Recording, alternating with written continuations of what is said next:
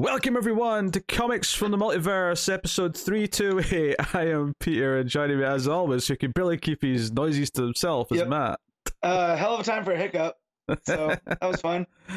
It's, uh, in Connor's absence, you're hiccuping for him. Yes. Because Yep, yep. someone has to hiccup. Who's, Yes. who's Connor?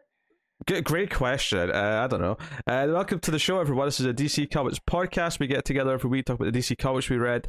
Uh, coming up on this week's show, we have Detective Comics 1065, Action Comics 1048, DC versus Vampires 10, The Human Target issue 8, Sergeant Rock versus the Army of the Dead issue 2, Catwoman Lonely City issue 4, and a couple from last week, which we pushed because last week was so busy, ha- try, you know, try to catch up on all the books we missed as well.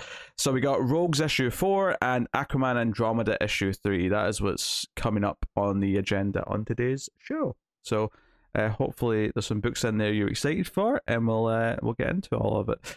Uh, but yes, um, so yeah, uh, next week's a quieter week though, which is good because uh, I have some Patreon books for October to do, so I'll do them next week with the quiet yeah, week. I clicking through League of Comic Geeks, I hit one too far, Mm-hmm.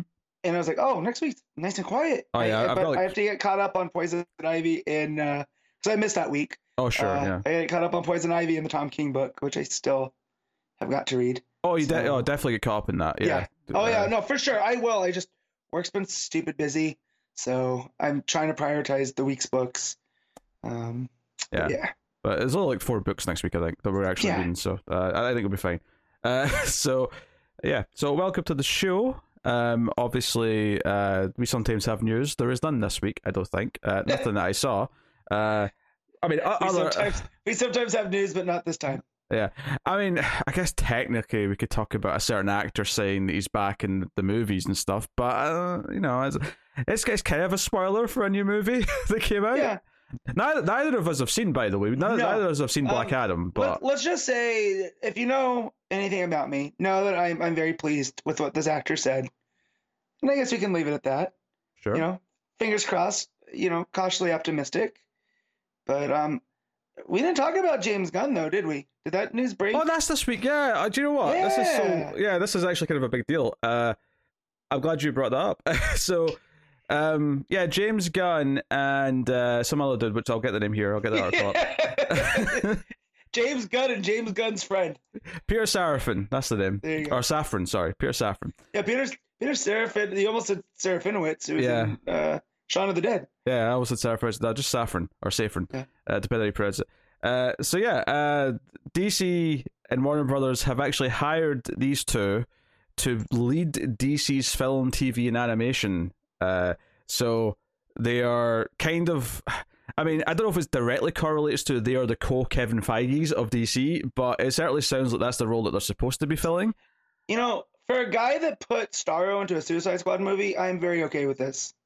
He certainly knows his stuff. We can't, you know, we can't deny that. I mean, Yep. Will this ultimately work out? Will they actually give him the power and this other dude to Yeah. actually see the DC movies and other projects into some sort of coherent universe?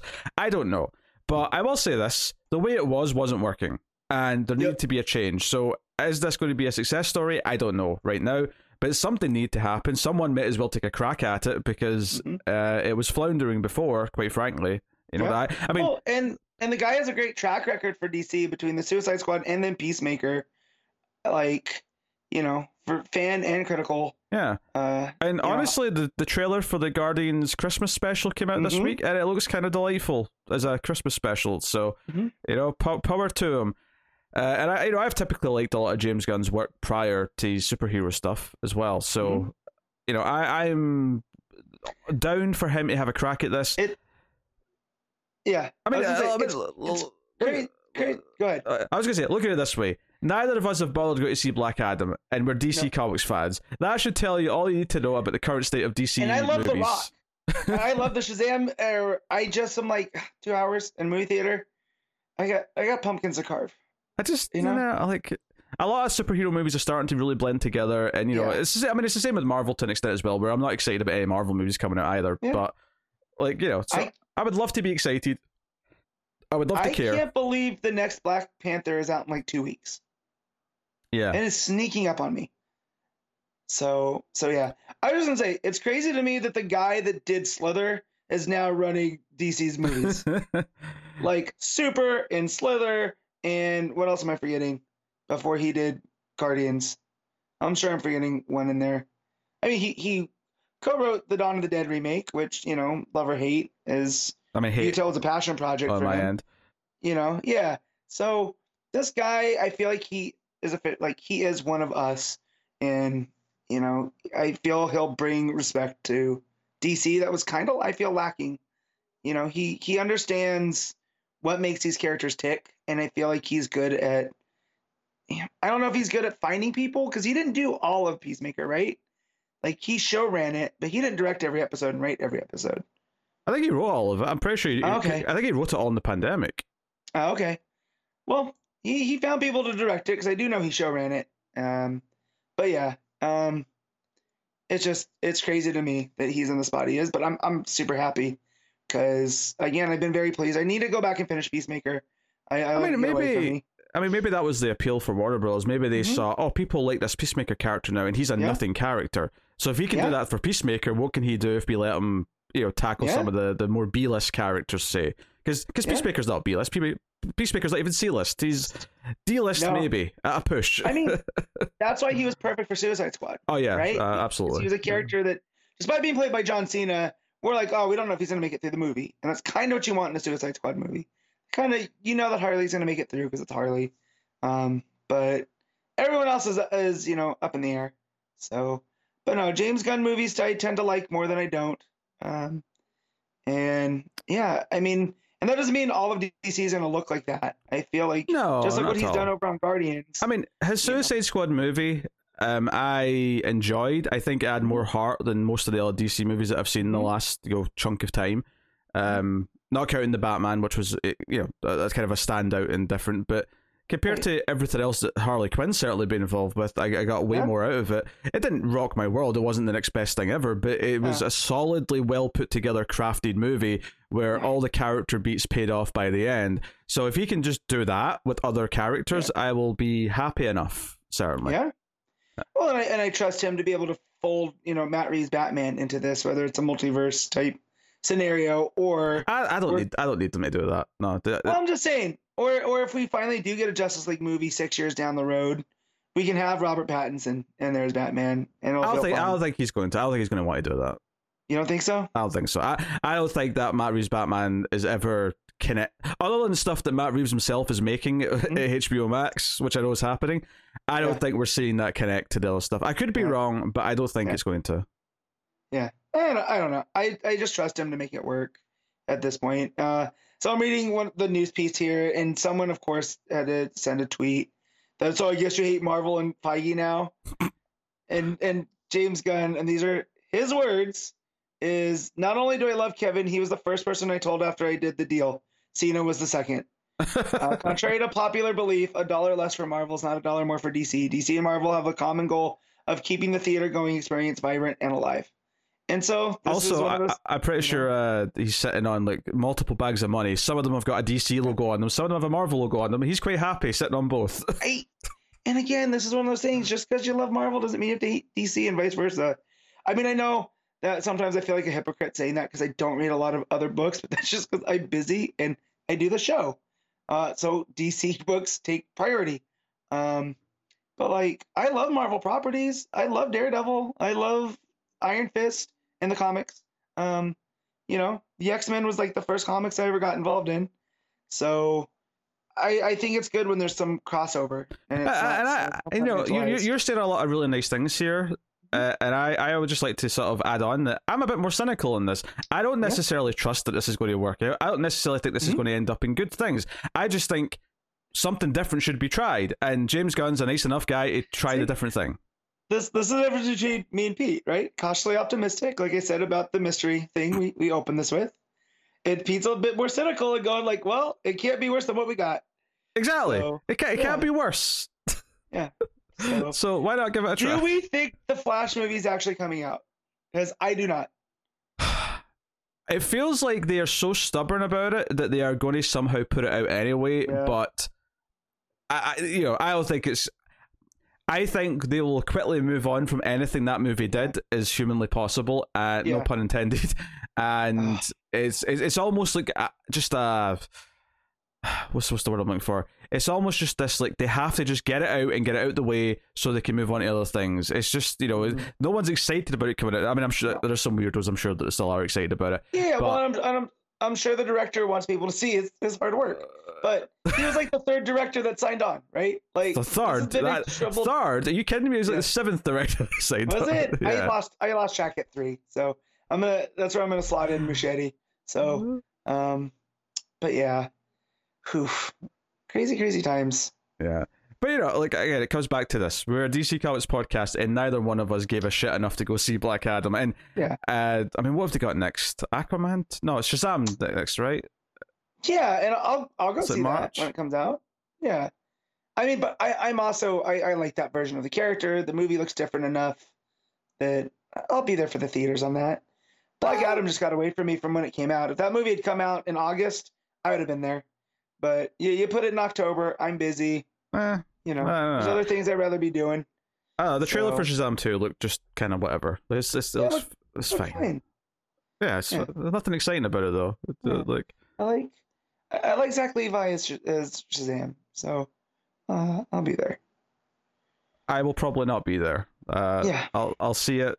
Remember, remember how much of a ration we gave Connor for not seeing it opening weekend, uh, when when we did. Yeah, but that was Uh, back when we still saw everything day one and talked about it on the show. Uh, I know. I just, I just think it's funny how far, uh, it went. Where, where Connor looks like the reasonable one now. You Yeah. can't have that. I'm surprised he hasn't seen it, given how much Paige likes The Rock, uh, and you know. But granted, I don't even know where Connor's at because he's he was barely online, uh, talking about Taylor Swift last weekend, uh, because she dropped a new album, uh, and I haven't really, really haven't seen him. I did, we did talk hockey for a hot second this week, but other than that, you know, I'm seeing him later tonight. We're doing TV news. yeah, yeah. Well, I'm sorry. he's still Connor. Not that exciting about it. Uh, oh well, don't worry, Matt. There's always time for a Comixology top ten. not if I talked about it. I used to do this with one of my old bosses when he would come through. If I just talked to him about football, he'd forget why he was there, and you know he would just have me sign a paper and then he'd leave. nope, And uh, Sorry. nope, you don't forget. Pete doesn't forget. nope. Comixology top ten time. Obviously, we'll look at Tuesday's uh, the books released on Tuesday and how that top ten shaping up, which is all of DC's books, and then we'll look at the rest of the industry from the Wednesday. Uh, but this is the top 10 best selling uh, on Comixology at the time of recording, which this week is Friday, not Saturday, just in case you're uh, Yeah. uh, checking to see if this is accurate still. Uh, what do you think the number one book is uh, right now from DC? I'm gonna go out on a limb and say Action Comics. It is not. Dang, does it have comics in the title? You're asking if it's Detective then, really, Yes. but uh, no, it does not have comics in the title. What? It's not Human Target, is it? No. I am lost then. It is Batman Beyond the White Knight. Really? yeah, that book sells well. I mean, good for them. It sells well. Uh, number two is Action Comics, 1048. Number three is Detective Comics, 1000, uh, whatever number we're on for that. 65. Uh, the title gets cut off on Amazon, so I don't. if, if, the, if the title's too long, I don't see the number. Uh, Just- for sure. yeah, number four is DC versus Vampires, issue 10. Number five is The Human Target, issue 8. Okay. Doing very well still. Number six is Catwoman Lonely City, issue 4. Uh, number seven is Batman Fortress, issue 6, which I, I think that's the last issue of that. Mm-hmm. Uh, if it kept up the quality that I saw in issue 1, then good riddance is all I can say about it. Uh, number eight is Punchline, the Gotham game, issue one. And neither of us felt the need to uh, try this. Yep. Honestly, for I, I'm not against trying a Punchline book, but it was Tini Howard who I, you know, jumped off a Catwoman instantly for. Yeah. And I, you know, I've I've read a couple of Tini Howard like short stories from like anthologies and stuff. You know, I'm pretty, you know, sure that I'm I'm just not into her stuff at this point. Oh shoot! Punchline's put together the Royal Flush Gang, so that might that might be a read.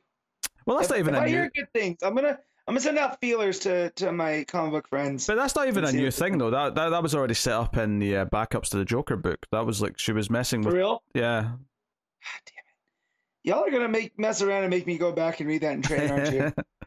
I mean, the actual main story was interesting. It wasn't. I know, no, I know. I remember you talking about it, and I kept saying this, and I just haven't pulled the trigger. It was a Garden So- book, not a Joker book. Joker Yeah. was just a villain. Uh, but I just like having to pay extra for it because Joker was on the title. oh no, no, There's I, not I any extra agree. pages. I agree. Yeah, so uh, that's why I didn't read it. It was Tynion, so I should know better. But hey, we got a little bit of punchline in a book this week. We did. Uh, we'll talk about that yeah. later. Uh, number nine is Batman Gotham Knights Gilded City, okay, and that's then the game tie-in. uh, yeah, I think so. Yeah. And then number ten is Sergeant Rock's uh, or DC Horror presents Sergeant Rock uh, versus the Army of the Dead. Uh, on Gotham Knights, actually, the game uh, not doing well review wise. Uh, pretty mediocre reviews, and then from a and this part won't matter to you as much, but from a game performance perspective, in terms of its technical features, it is kind of a wreck. Uh, only gaming people will really understand what I'm about to say here, but uh, you know the the frame rates are pretty bad. Uh, it's not running very well in PC even. Uh, it's a technical kind of a. It, it feels like things changed like, throughout development, and they had to rush out a kind of a. I wouldn't say broken product, but one that is. I mean, I don't want to play it, so I'll, I'll put it that way. So uh, that's a shame because I love the idea of a game with uh, you know Dick Babs and and you know others. Mm-hmm. You know Tim and not maybe not so much Jason, but you know it's whatever he's there. Uh, so there you go. Uh, so that's the that's the top ten uh, from DC this week. Uh, looking at Wednesday though to see how the rest of the industry's faring this week, um, in digital comic sales. Uh, what do you think number one is, Matt? Let me click on select all to see what else was out this week. See if there's an X book. Um. Uh, let me go with with Axe Judgment Day number six. Yeah, a big finale to the event. Boom. Uh, yeah, that is number one. Uh, number two is Amazing Spider-Man issue 12. 12. Oh, God, Okay. they've been renumbering that again, I see. Yeah. 12. Come on now. Uh, number three is Wolverine issue 26. That's still Percy's run, going Yeah. strong. Um, and then we got New Mutants issue 31 at number four. So Okay. people people like X books, basically, is what we're saying. Uh, Number five is Moon Knight annual issue one. Yeah, I might pick that up because it's got Werewolf by Night in it, and I did enjoy that uh, that Marvel one shot uh, show of Werewolf by Night. So Oh, okay. I see. I was, like, I was gonna say, yeah, I did already teasing season two for Midnight. Are we talking about one shot? Uh, yeah, yeah, yeah, no, they they did the you know presents directed by Yeah, Michael yeah. Giacchino. yeah, I watched it. I watched it. It Yeah, it was okay. It was fine. It was good. It was okay. Uh, number six is Strange issue seven. Okay. Uh, number eight is the Variants issue four. Uh, number eight. This is our first non-Marvel book, I think. Uh, Star Trek issue one. Hey, good for Trek. New Star Trek book. Uh, by Collin Kelly and Jackson Lansing. Uh, Hey, you know those names. yeah, they do a lot of fill-in stuff at DC, or used to at least Yeah. anyway. Um, I don't know if there's any particular. Uh, what's the premise of this one? Oh, it's a Sisko book from uh, Deep Space Nine. Okay. Interesting. Okay. So there you go. Uh, number nine is Thunderbolts issue three of five. That's a miniseries. Does it now feature Harrison Ford? Uh, not that I'm aware of. No. Then, But- then I will not be getting it. Okay. Is that a reference that landed or no? I mean, I I did see that it was Okay. rumored to be in it, but Oh no, it's it's been uh, official. He's oh, it's, taking it's over. official now. Okay. Yeah, as Thunderbolt Ross. So he's getting that Marvel money now. Ah, so he's replacing. That's a, okay. William Yeah. Hurt because he passed Yep. away. Okay. Well, I mean, he's a good good actor. Him him playing a grumpy older man, I would never guess. Yeah. Yeah. That was a shame when I saw uh, William Hurt in uh, Black Widow. I thought, oh, he looks Yeah. like he's struggling a bit. You know, it kind of because he had a walkie stick, and it's like, oh, that could just be the character, but it kind of had that feeling like, oh no, this feels like the actor needs that, and that's why he has it. Uh, so it was a shame he hear here he passed away. Uh, but yeah. Uh, so Mhm. yeah, and then number ten on this uh, all comics list uh, from Wednesday is Venom issue twelve. So Marvel had nine out of the ten books uh, against all the indies. Um, if you look past that though, you get immediately you get like you know, a Power Rangers book, you get uh, Vanish issue two, Damn Them All issue one, which is a Si Spurrier uh, book Ooh, from Boom. Uh, Okay. and Sonic the Hedgehog still in the top twenty. so that's nice. cool. Admittedly, being in the top twenty is not as impressive because it's taken. This is like without DC. Because if DC were in Yeah. here as well, you have to assume a lot of these things Yeah. that are in the. I uh, I picked up the R.L. Stine book uh, based off of recommendation. I still have Ah. to read the first issue. Stuff of Nightmares.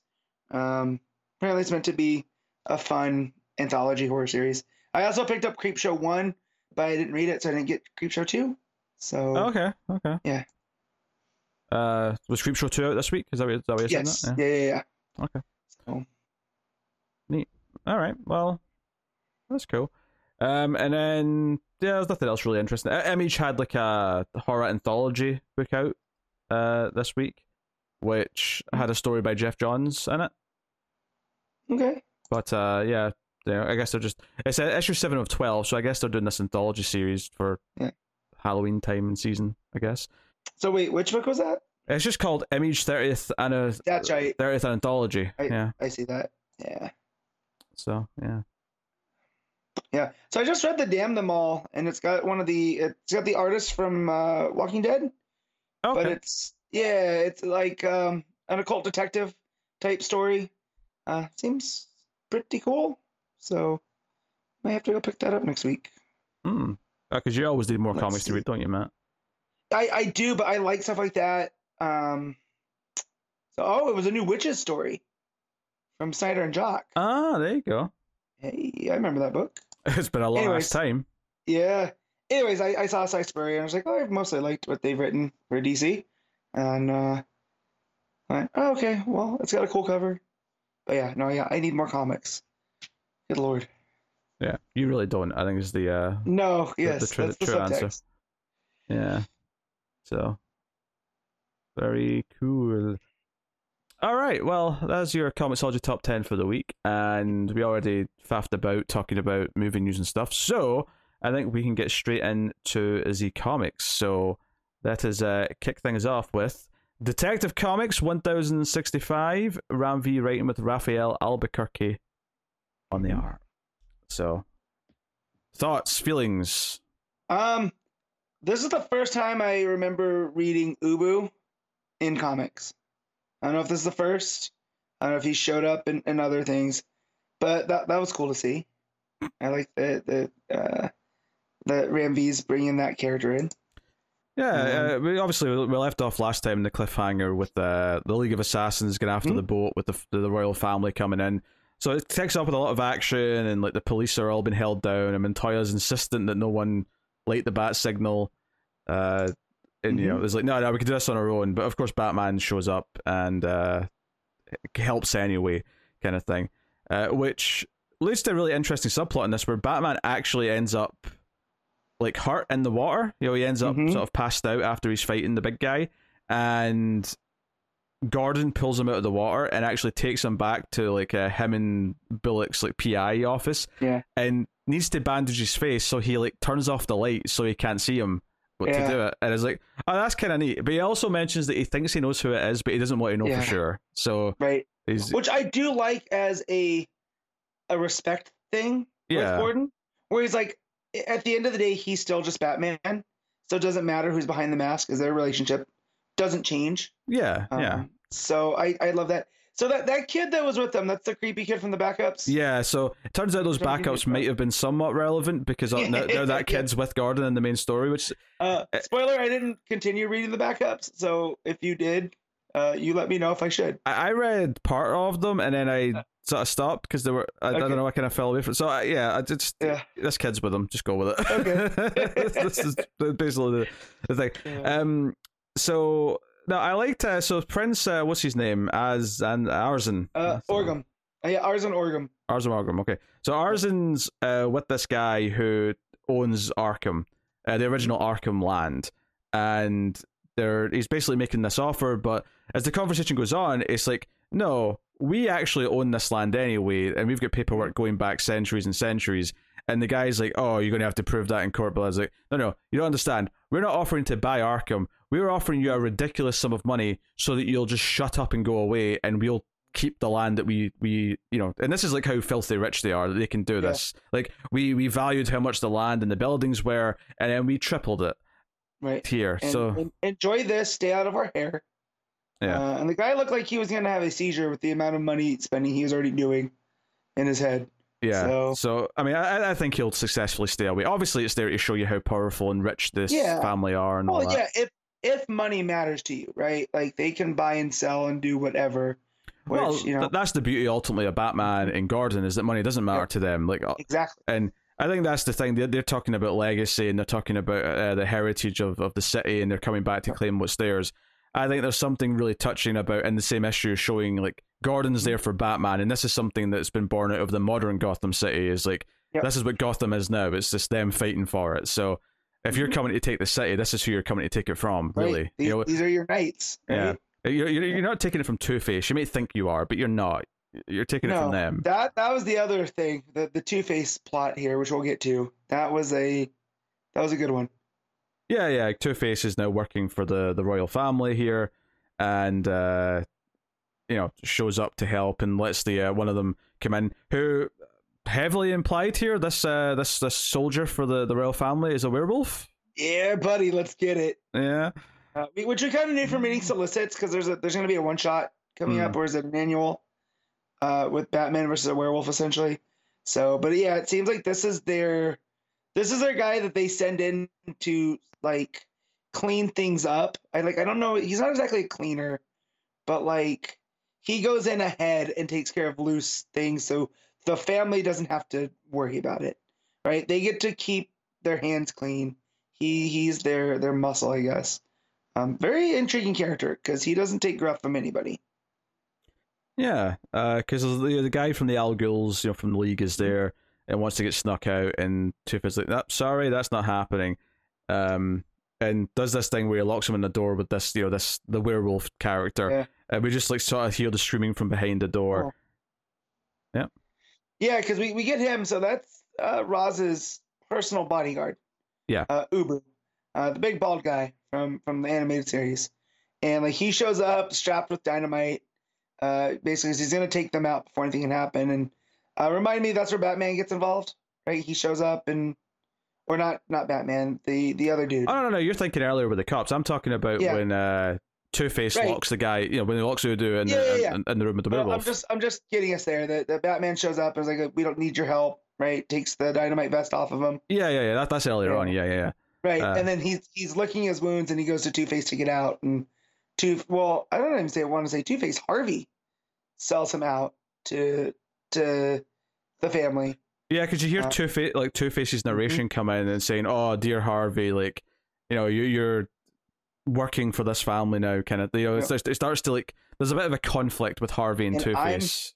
Yeah, and and Two Face like, I'm supposed to be the bad personality. What are you doing? Yeah, You know. But yeah, the, just the fact that this was Ra's al Ghul's personal servant guy, like his his bodyguard, gets taken out, you know, by this werewolf dude. It really sets the the you know stakes, not the stakes. It sets up the levels that the you know Batman's gonna have to deal with. yeah. It's almost like Two Face is saying to Harvey, like, "You need help to deal with this Yeah. problem," and there's only one person who can help, and kind of implies Batman. So it's kind of Yeah. interesting that Two Face is the one saying that to Harvey Dent internally. When Two Face is telling you you've gone too deep, you you done messed up. Yeah. But, Uh, yeah, man, Ram V is so good at these these interpersonal relationship type stuff.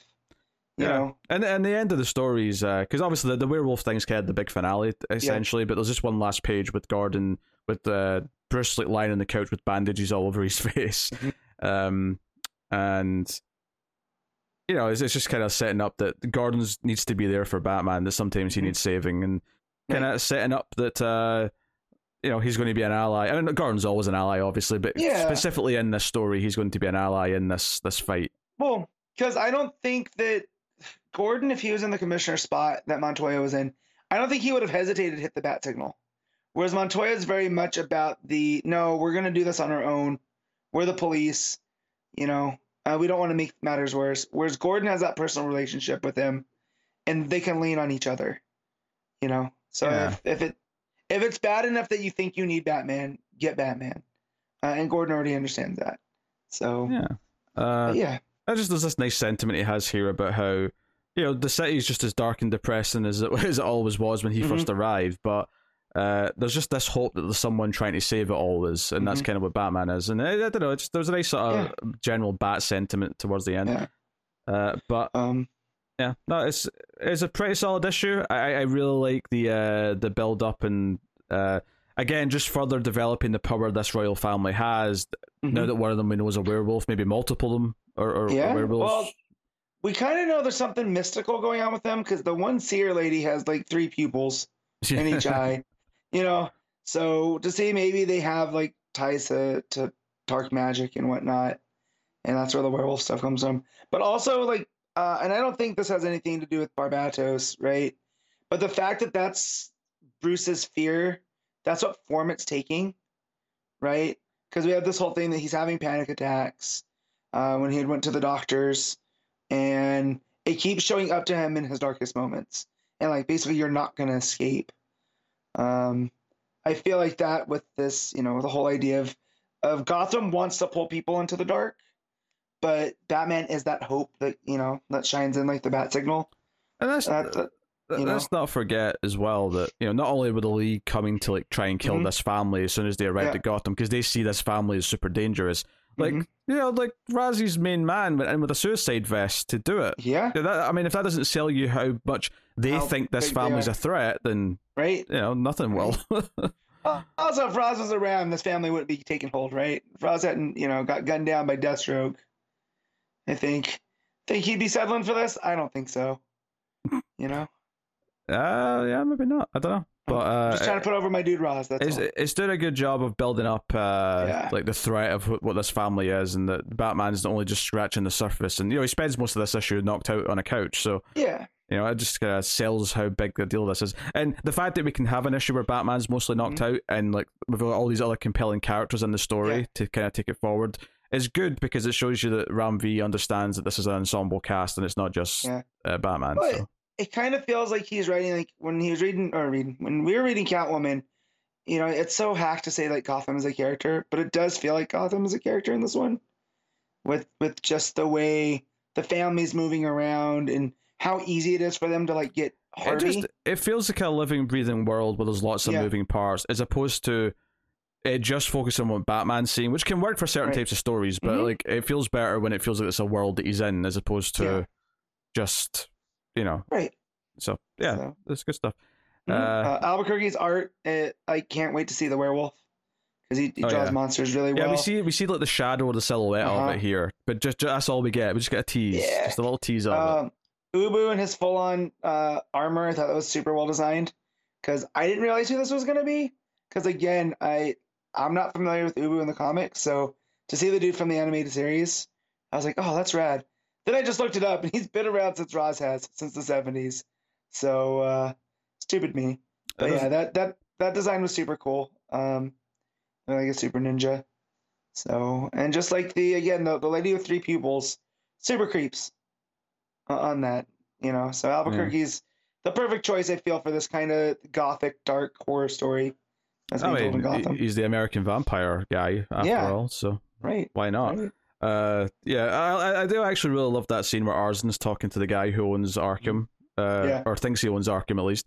Uh, just the- a lot of the, the expressions are really well done. The shock in his Mhm. eyes, the way he's sitting there with his head down at the end. It just it really sells the the, power dynamics in the scene. Like this guy Yeah. was sitting there thinking he was part of the rich elite, sitting next to this prince, and then by the end of the scene, he's like, he feels small. He feels little. He feels like, Mhm. oh shit, um, I am a small fry in this big potato, if you will. That's not a saying, but I just made it one. Uh, Yeah. So no, really good stuff. Uh, I never read the backup. Uh, I have to be honest. Yeah. No, I I might go back now because it feels like um we kind of need to know who this kid is because I feel like it's gonna Oh, have but a it's, a, it's a new story though. It's not the same story. Oh, it's not. I finished last issue. This is a new backup story. What's this backup story looks like then? Uh, it looks like it's doing Two Face stuff, but it looks of it. Oh, son of a bitch. I just got to it and I closed closed the, the book out uh, to go read something else. So it's saved there. I'll read this. If it's Two Face involved, you know, I'm, I'm there for Two Face. So uh, plus Danny's art, right? it's not Danny anymore. It's not. No, it's uh, Hayden Sherman's the artist now. I'm just taking L's. Just taking L's. So All right, what are you rating Detective Comics? um, I'm gonna give this an 8.5.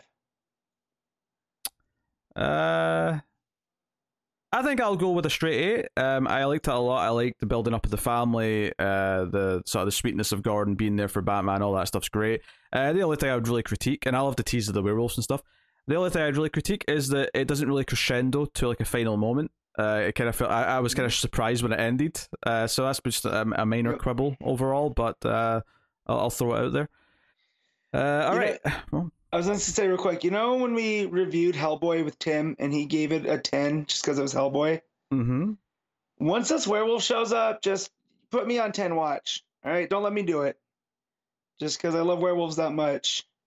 I might pull a Tim. Yeah, just ma- make sure I temper my expectations. That's Just all. watch all the Howling sequels. You'll quickly learn what it is to not have a 10 I need of to 10. see the Howling original. I still have yet to see it. It has been ever elusive. It's only Um, alright. I don't love it. It's just No, no, but it's it's Joe Dante and it's werewolves. I should have seen it by now, but I can never find it because it's it's always you know, and I could rent it for five bucks, but you know, I have all these streaming services. I might as well use those. So, isn't in one of them they become marsupials? They have pouches like kangaroos. that's the third one. Okay. Yikes! I'll get around to it. If you want to watch a movie, just rent it. Yeah, I know. it's never. uh, It might never come to any of the five streaming services you have. You know what though? I said that about Dream Warriors because that was always the one that was missing. Every other Nightmare movie would be up there, but three would always be missing. Finally, it came on, and I'm glad that it did because that is a fantastic movie. So it was well worth the wait. Maybe Oh. Howling's not that, but still. Yeah, I'm not waiting for movies to hit streaming services. I'll if I want to watch Yeah. a specific movie, I'll watch the goddamn specific movie. I I ain't waiting for stupid but contracts. Yeah, you also know how stubborn I am. So Hmm. Uh, all right. Action Comics 1048, Philip K. Johnson writing with Mike Perkins on the art in this issue. Uh, so obviously a, a change from Federici, but not a bad artist to have. Uh, by any means. no, uh, man, Perkins art. I'm gonna go in heavy on this one first, just because it took me a second to realize it was Perkins. Mhm. Um, I don't know if it was the coloring or the inking or whatever it was, but once I, I checked the cover and I saw that was Perkins, it all clicked. Um, but man, still doing some top notch work. Like this is this is Swamp Thing level, uh, Perkins, I think. Uh, so, uh, drawn like from the mundane of Lois at the zoo with with the kids, to Metallo in the jail cell, to Superman fighting new gods, looks great across the board. Yeah, uh, it starts off with Lex coming to see Metallo. He's given Metallo a new body, which Metallo didn't want. He didn't ask for. Uh, but Lex is like, "Look, you're going to come work for me, right? You're going to do this." And Metallo's steadfast. He's like, "Nope, I'm out of this game. I'm not doing it." Um, when Superman beats your ass again, tell him I said hi. Like that's like a moment that's in this book. Is it? Yeah, it's such a great So little good. moment. And then Lex gets pissed and he flips the table and then he composes himself. Uh, Oh, this is about your sister, isn't it? Because you've got her, you don't want to disappoint her. You're not going to. And it's like, oh god, what are you going to do, Lex? Are you are you threatening the sister? Are you, what what is your game plan here? And it just it's like, oh no, like he's going to do something very malicious to try and get Metallo on his side, and Yeah. it hurts because like Metallo seems like he's actually maybe not like a goody two shoes uh, necessarily, No. but he doesn't want to necessarily do anything bad. I- I feel like he's done being used, Yeah. right? Because we always get that where they just send Metallo in to like essentially be a, a thug to Superman because of the kryptonite heart. Um, and I feel like he's just he's over that by this point. Uh, and and Lex intimates that he's dying because uh, there's there's something going on with his brain, and you got to think that that's kind of all that's left of Metallo, right? yeah, he's, is- he's, is a his brain and a metallic body, basically. Yeah. Right. So, you know, now is that Lex just being facetious, kind of like hitting him with a threat? Like, Yeah, I mean, it works either anyways? way. It works either way. Like it sounds Or- plausible that he's dying because all this has happened Right. to him, and he's all the physical changes went through. But at the same time, like if no one ever addresses this ever again, oh, Lex was just messing with him. Oh yeah, but I'm just saying for the state that Metallo's in now, that's why he's so like, I don't want anything. Just leave me alone. I want to be left in jail. You know, if I'm dying, that's so is my fate. Um, but Yeah. yeah, no, it's it's really good dramatics between them. No, it's good stuff. And it's bookended at the end. We'll get to that uh, when we get Yeah. there. Uh, then yeah, Lois is taking the Kryptonian kids to the zoo. Uh, Osul-Ra and Otho-Ra, Yeah. and uh, she's invited Bibbo to come and hang out with them. Hey, oh, dude, you know how excited I got? I love I- Bibbo. I can imagine. I can imagine. Yeah. Uh, he tries to introduce him to ice cream and various things. Uh, he, he talks about eating a gallon of ice cream. So you ever tried to eat a gallon of ice cream? Uh, so funny. Bibbo, you also, not, the Bibbo, if that's the way you're eating, I don't think you're long for this world. no, I when Superman's your buddy, uh, I guess it's okay. Um, you don't got to worry about much of anything else. Um, I do like that the kids don't understand what a zoo is because of, of how they were raised. Like, so it's a prison where you keep them captive. Eh, Yeah. okay, Oh, it's a- it's a- It's a game word where you go as a family to hunt the animals. Like, no. And so I, I love that. And Bibbo reaching through them by creating, you know, making the animals seem more dangerous than they are. You know, and I that, that was just so much fun. Yeah. Uh, the big plot thing, though, is that uh, there's the arrival of the new gods. Uh, particularly at the zoo, you get Orion and uh, what Kalibak. Kalibak. Yeah. Uh, they and show up. They show up, and basically the fire of Olgrin that uh, Clark used, um, not on himself though, because obviously if you Mhm. remember, he used it on the, the young boy, Right. which is brought up in, in this scene as well. Uh, they're like, no, and then Metron shows up as well, and he's like, oh, on behalf of New Genesis, like this this energy that you took from Warworld was supposed to be held. It was supposed to be kept there dormant to never be used because it's super dangerous. And now we all want this kid. We all need to take this kid away and deal with it. And Oh. obviously, Superman's not willing to let them do that. But it Yeah. is kind of interesting to see where this goes now. That uh, Mhm. yeah, this power is actually this big cosmic thing that all the new gods are terrified of and they want to deal Yeah. with. So Well, because remember, he's so if they're the fourth world, Olgrin was from the first world. So this this is ancient even to them, and just you know, I don't know a lot about the new gods. Like I'm only familiar from what with what we've read through like Mister Miracle and their appearances here and there. But in every version, Orion is just a real, real sob, Mhm. and and I like that Johnson keeps us going here. I, I like Because- the uh, the art especially. I thought. See when Yeah. he's like, he's, he's basically trying to justify. He's like, look, hey, I know this is a big deal, but hey, I was taken from my father when I was a child, so this isn't that bad. Like he'll be fine. Bro, you're not fine. you know, but uh, But him lo- also showing up with Kalibak, who's his birth brother, Mhm. right? But they're on opposite sides because of the war, because of New Genesis, and so him showing up with essentially the apocalypse side is a bit menacing. It's, well, it shows Um, you that if both sides agree in this, then holy shit, Yeah. how bad is this? Um, Yeah. And I love the art here because uh, Orion's face with the shadows on the face to just give him that, you know, Mhm. menacing touch uh, Yeah. as, as he's getting angry and saying that he was taken from his parents when he was a kid.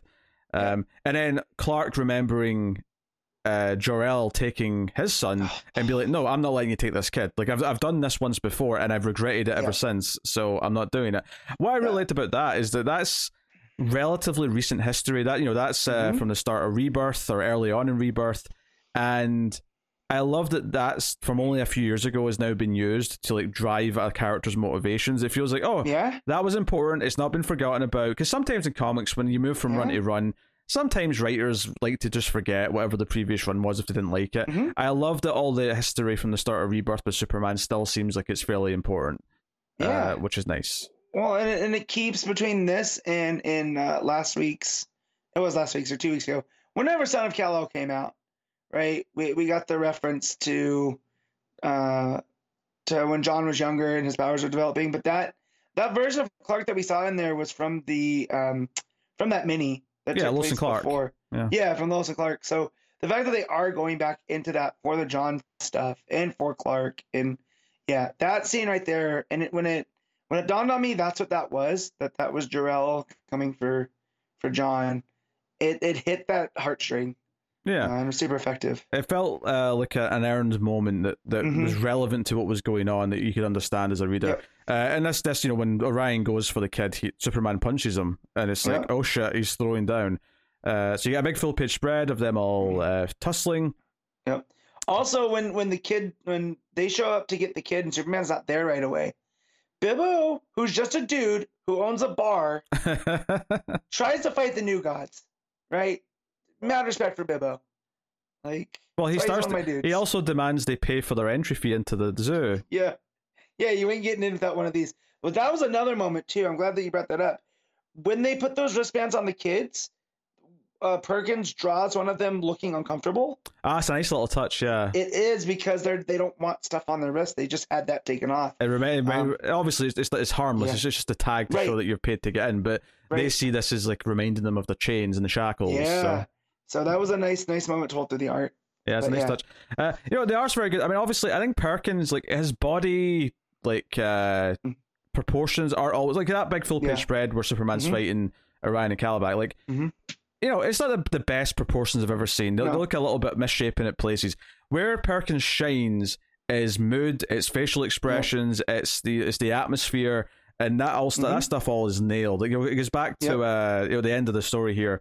It goes back to Stryker's Island. It goes back to Metallo, and it's basically just the guards telling Metallo, Oh. "Hey, your sister didn't show up this week, but don't worry, she's probably just sick or something." Yeah, maybe she got sick and And obviously, we know it's Lex. We we know Uh-huh. Lex is behind this somehow, and it's just him sitting in the darkness, hearing the, the the guards talk about the fact that Superman's fighting new gods at the zoo, and it's like. Is he sitting there considering, oh, maybe I should do this to get my sister back? You know, j- just do what Lex wants, which is really sad because you kind of want him to resist, but ultimately he's going Yep. to, and you're going to feel sad for him because Lex is pushing him into it, which is nice. Right.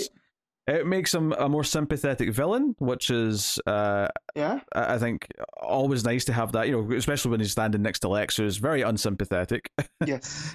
so, by all means, uh, yeah. And then you've got the new gods who are not sympathetic in the same way as Metallo, but at least it seems like they've got a reason for doing what they're doing, which, you know, they may ultimately be proven right. We don't know yet. Like, you know, maybe this kid's going Right. to erupt into some sort of dangerous, like, weapon at some point. Yeah. We don't know. Yeah. Uh, but we'll get there with the backup. But there's a moment where they they call the Superman family the House of L, Yeah. which then also reminded me of that story that's told in the future about the descendants of Superman. Mhm. And there's that one bad one, right? That that becomes like the scourge. ah, the universe. Yeah, yeah, yeah. So I'm wondering if if that has you know fire of, uh, of Olgren, if that's a thing that happens later, you know, if that's his line now, you know, um, because he was mentioned as a son of Superman. So is is that you know this kid in the future? Uh, we don't know, but but yeah, um, super good stuff, super compelling. Like Yeah, I liked everything it set up. I was not expecting new gods to come into it. The only the only thing I'll really say is that they're th- they're, they're billing this as part three of like you know Return of Kal El yeah, and Superman. You know, the last issue was part two, and I'm like, these are just two separate stories. He happens to just be back in both, but they're not. It's not an ongoing story that's bouncing between them at Right. all. You could totally just read action or just read Superman, and you'd be fine. yeah. Well, maybe they they want people reading them more. I guess. Oh yeah, uh, it's but it's, it's kind of a trick. It's kind of like a Yeah. not a nasty trick, but it's, it's a little No. underhanded. Yeah. So Well, I mean, if you're a Superman fan, I can't imagine you not reading both. But you know, there's people out there that well, unless you're to make- homophobic. yeah, yeah. Well, I'm not thinking of them. I'm thinking of the people that maybe you know have to make a decision at the comic book Sure, store. yeah, they can only afford know? uh, so many comics, and they have to pick one or the other. Yeah, yeah. Right. So you know, maybe this will help you make your decision and pick something else. So, um, Yeah. If you're if you're trying to follow both at the same time, but yeah, Yeah. Um, and then the, yeah, the backup, uh, which is uh, Thawla with Supergirl, and Mhm. she sort of learned how to fly properly. Mhm. Uh, and Supergirl's talking about every you know member of the House of El, which includes Kenan. Interestingly, yeah, Uh, I, I like that. Yeah. I like how she compares Thela to to Kenan, where his powers were a little bit different because of where he gets them from, but he had the uh, you know this this part where he had to learn to control them too, and now you know look where he is. He's a member, full fledged member of the family. yeah. So um, I did like that. Yeah, so anyway, this is about Chetal, who Mhm. is uh, coming in the name of Mongul who was, uh, and wants to cause chaos. And we find out that he is, you know, he, he's actually survived a lot of Monguls. He's he's kind of the oldest living He's- Warzoon. Yeah, he's the oldest living Warzoon, which is why he's missing all of his limbs. Yeah, and he's Like, still super dangerous. them up in battle. Yeah, And, he, and he's still super dangerous because all of the other Warzoons worship him so much that you know he they just do his bidding for him. Like he doesn't he doesn't need his own limbs in a, in, in a Right. weird way. they've become his limbs. I like that part too. Yeah. So and also Thalag, her super hearing kicks in for the first time, Yeah. but she hears something underground in the city, Mhm. uh, which sets up for our our, uh, our cliffhanger, which is that uh, Chetil has raised this you know demonic thing out of an egg, which was explained Yeah. in some of the story here. That Yeah. rumors rumors are that he won back in the day because he he left this planet, which the planet thought they were done of like the Warzoons and they were left safe. But he had planted this egg, which hatched this monster, uh, which seems to have hatched under Metropolis here at the end of the the backup. So yeah, we're you know it seems like it's going to be just a, a more simple action story, but it is still related to the main plot. We're still dealing with Ola. It's nice to have a little bit of Supergirl in here in the backup, which is kind of like maybe preemptive of uh, what they're doing with the format in January, which is you know the backups are going to feature other super characters, which is nice. So they're kind of already doing that here with these. Uh, although it's still by Johnson, so you might expect Yeah. it'll be a bit more relevant to what's going on. At the very least, it's spinning out of the aftermath of, of the Of War this. World saga. So Yeah.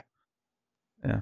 So But yeah. it's all right. No, I like that. I love the all the Cheadle stuff because this is what um, Johnson's been doing so well through the War World is is these little stories that make up the characters that you know we knew Cheadle was dangerous, but this going into why he's dangerous, Mhm. you know, uh, because he's the oldest living Warzoon and people just listen to him, um, and that's what makes him dangerous. He has a following, Yeah. you know.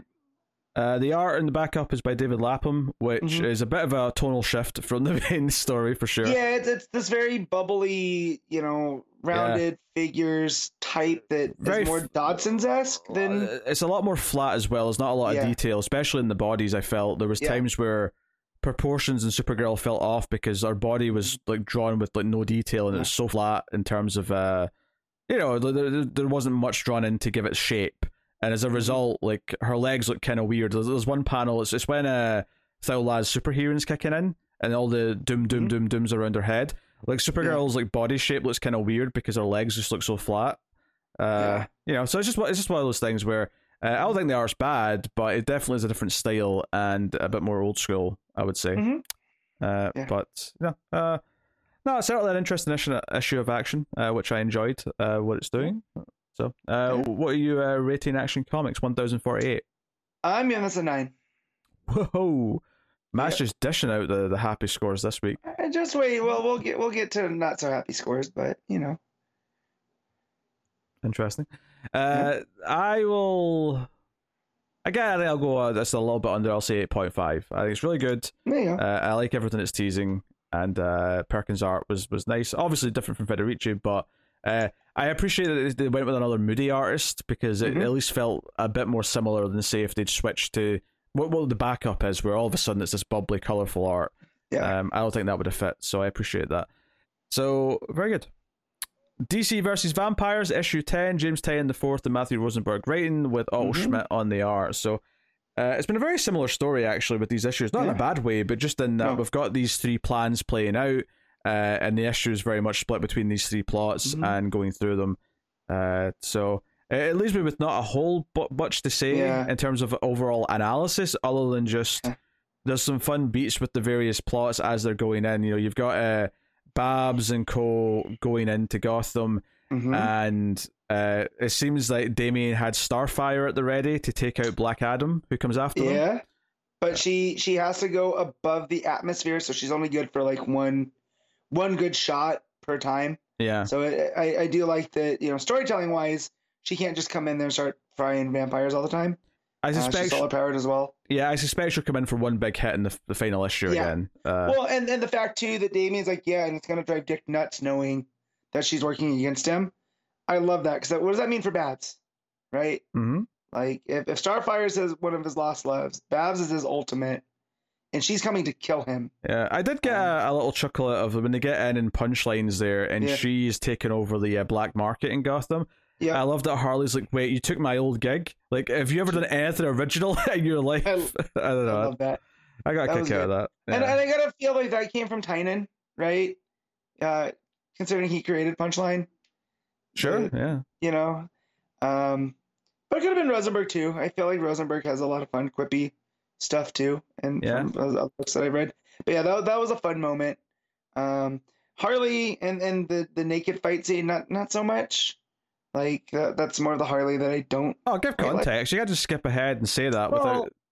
Yeah, yeah, yeah. So they they've punchline is because since she's taken over, she's like, well, yeah, I'll let you in because overall I'm a businesswoman, but you guys got to do stuff for me. And they go to Babs and they want uh, Punchline wants her to go kill a human in Gotham that's working against them. And Babs like, no, that's not what I'm doing. I'm I'm here to save lives, not take lives. But of course, Damian goes and, and does it, and uh, it ends up being Two Face, which I thought was was interesting.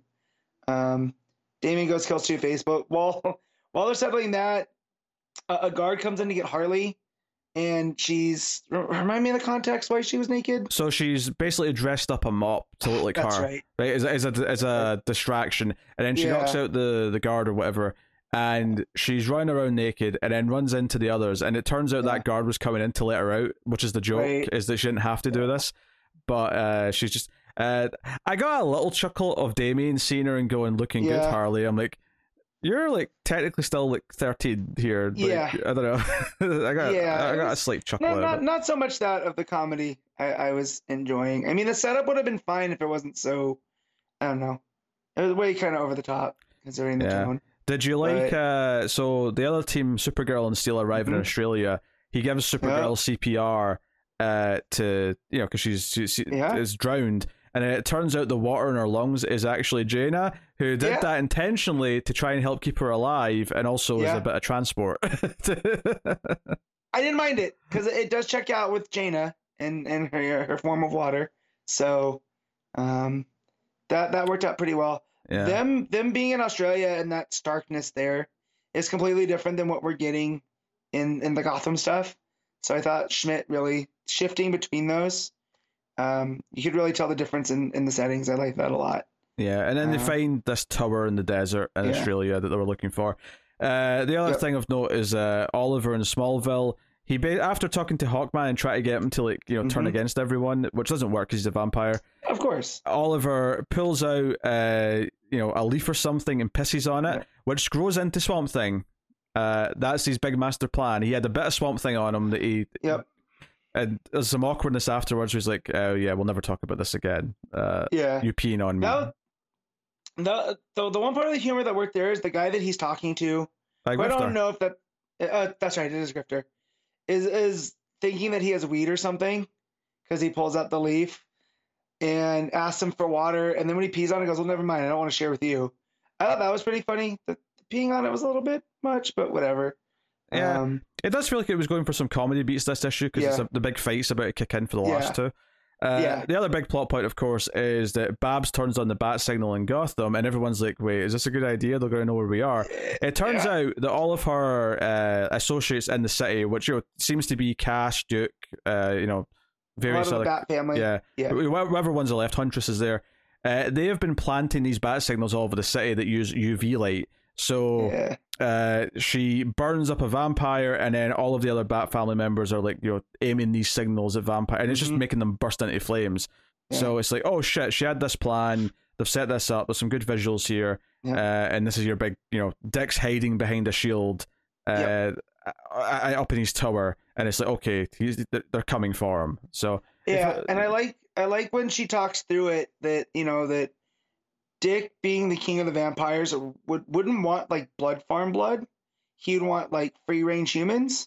So he kept Gotham as kind of like a a, a free esque city where humans could move around so Yeah. he could hunt, and so that allowed her to have her people there, uh, surviving that were able to put these UV bat signals in, and you know she reminds you that she learned at the the foot of Bruce too.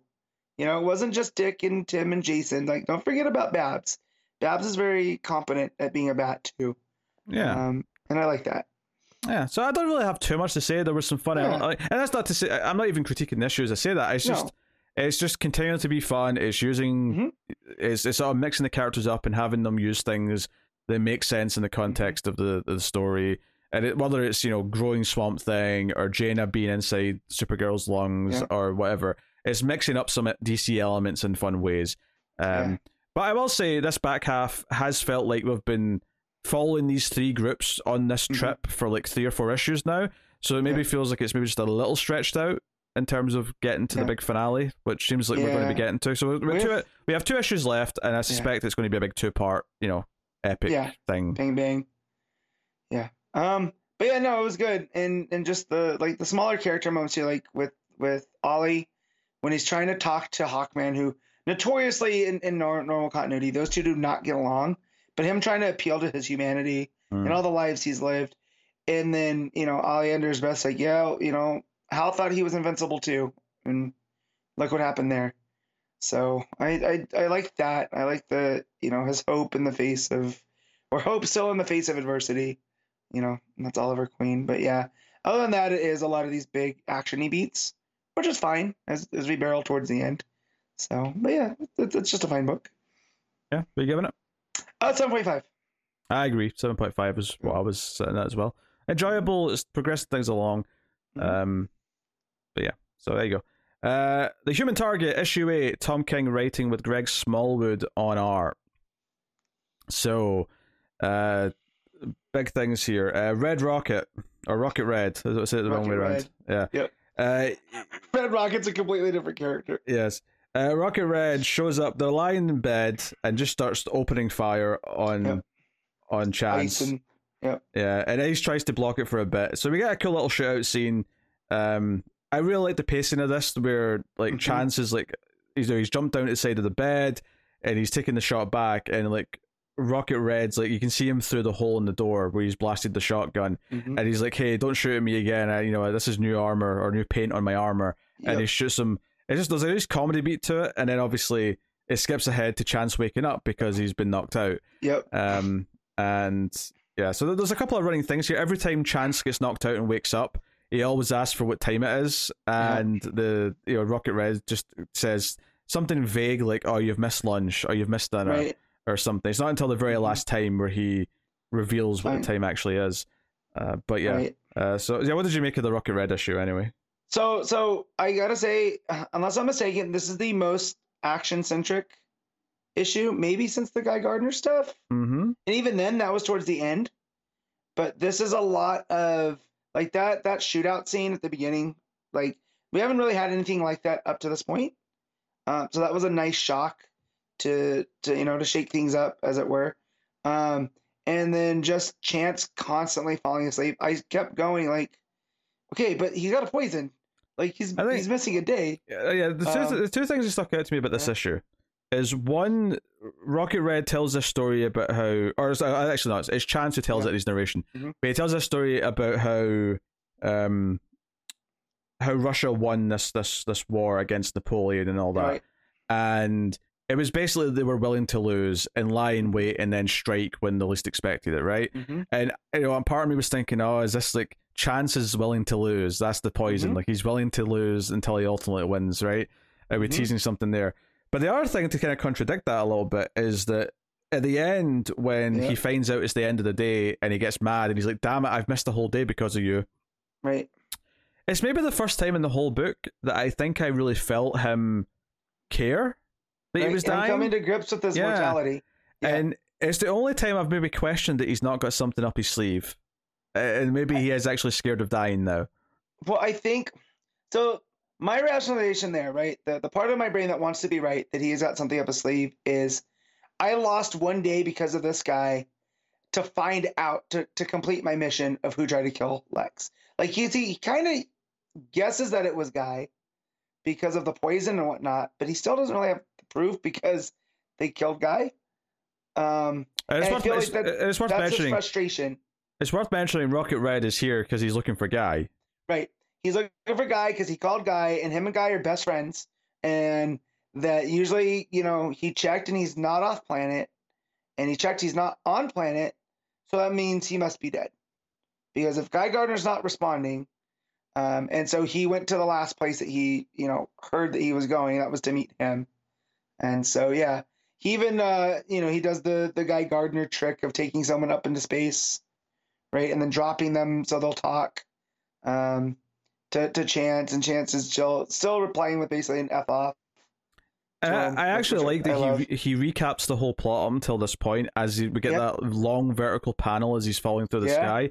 It's kind of just a kind of representative of like he's falling deeper and deeper into Mhm. this uh, story. I don't know. It's, it yeah. kind of worked. It's just weird. You, Yeah. you you don't normally put the recap of the story in the middle of the book, but it kind of worked in this Right. way. It yeah, no, it does. But yeah, but that's where it made me feel like Chance's frustration, not just with dying, but with the overall that you know he's he feels like he's in the brambles now, and he's getting caught up on all of them.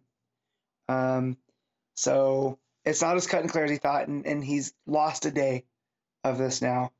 Um, and I just felt that frustration at the end, and I did love that. And that, that's the art and the story and the words working together uh, perfectly. Yeah, uh, ultimately, when he wakes up at the end, it's uh, even though Rocket Red was convinced that Chance had killed Guy, he's heard mm-hmm. a, a, a, transmission from him, which you know uh, we, we, get a little explanation yeah. for that afterwards. That the Ice sent a recording to him, mm-hmm.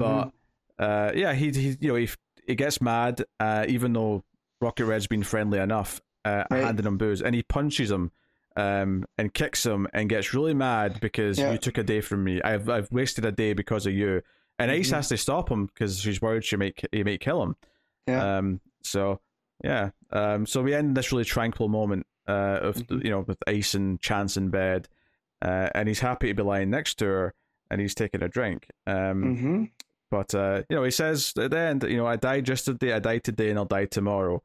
I'm the human target. That's the game. It is almost like it's in big neon lights. Like, mm-hmm. don't worry. At the end of the story, he's meant yeah. to have died, and it's okay because right. he's the human target. Right. Yeah, but just that frustration at the end, and then the whole thing that Rocket Red tells him of in Russia they they drink to celebrate. So you know births and or you know at a funeral to celebrate their life. So he doesn't always drink. So then at the end, when he offers him that drink, it, it's you know there's nothing for Chance to celebrate, you know, and you know he smashes it on Rocket Red, which that was a nice touch, you know. Uh, but yeah, no, Smallwood's art's fantastic. It's it's completely different than even the last issue, which was a lot. You know, that last issue was a lot uh, building on the fire and ice dynamic uh, with Chance. Mm-hmm. Uh, a lot of expressions and a lot of talking and a lot of back and forth. Here was a lot more. You know, we got the action sequence and then a lot of him you know, doing things and having that conversation, but in a different way than last issue. So it's nice to see Smallwood be able to change it up. Um, yeah, and there's uh, I think one other thing that sticks out to me is you know he reiterates at the end with a narration that mm-hmm. uh, you know the reason how Russia won is that to win you have to have nothing to lose, so you have yeah. to let you know. So in that case, they let Moscow burn. Uh, mm-hmm. I think this is maybe setting up this idea that he's starting to care more. Let's assume that he doesn't have something up his sleeve yeah. and he's actually scared that he's dying. The reason why he cares for the first time now is because of Ice. The idea right. he, ha- he has something to lose now. Right. So I think that he had nothing now he has everything. Yeah. So yeah. Uh, I, I, think that's why that, that final moment feels really better. You know, she's like on his chest and she's you know sleeping happily, and he and he's lying there just looking dead straight up. It's it's almost yep. like this realization, oh, I care about dying now, and that's why this hurts. It, it's gonna be a real kick in the pants or or nuts. Take wherever when it's gonna be revealed that Ice did all this. Hmm. You know, and he was so blinded by this relationship with her. Yeah. That it yeah, it is gonna oh it's gonna hurt. I think this is partly why like him getting angry and, and mm-hmm. kicking the shit out of Rocket Red and saying you took a day from me works so well is yeah. because it does come quite abruptly, and I think it's abrupt to him as well. I think yeah. him feeling this way is a new feeling, and I don't think yep. he's used to processing it. Yeah. So because he, he even talks about that with his dad that he was never going to get, you know, mm. he wasn't going to be that guy. He was going to be the other guy, you know. Um, and his dad, that's why his dad was crying because he had everything to lose, and that wasn't going to be him. And now, in a way, he's kind of become his dad. And oh my God, that falls in as I'm talking this out that falls in with the Tom King dad narrative. You know, a lot of his stories are difficult relationships with dads. Um, and man, see, Tom King always finding new stuff as we talk this out. This is why these books are great. Yeah, no, it's fantastic. Um, it's funny. It's almost like I would say it's on the lower end of these issues, just because I I yeah. probably wouldn't rank it higher than like maybe six of the other issues. But mm-hmm. that, the, the fact that it's still this good is the, the compliment to it, and obviously the yeah. art's fantastic. The the pacing and the action at the start, uh, you know, as much as there's maybe not as much subtle facial expression stuff here, that final page, the way that Chris is looking up at the ceiling as like Ice is lying on his chest, mm. there's so much in in that that look. Uh, when you pair it with everything that the book's been saying, that you know that that magic is still in there and it's still working like overdrive all the time to yep. to get across everything that's happening there's a performance to the characters which is great So, uh, what are you rating the Human Target issue eight? I'm gonna give this one an eight point five. I will agree with the eight point five. Mm-hmm. So there you go.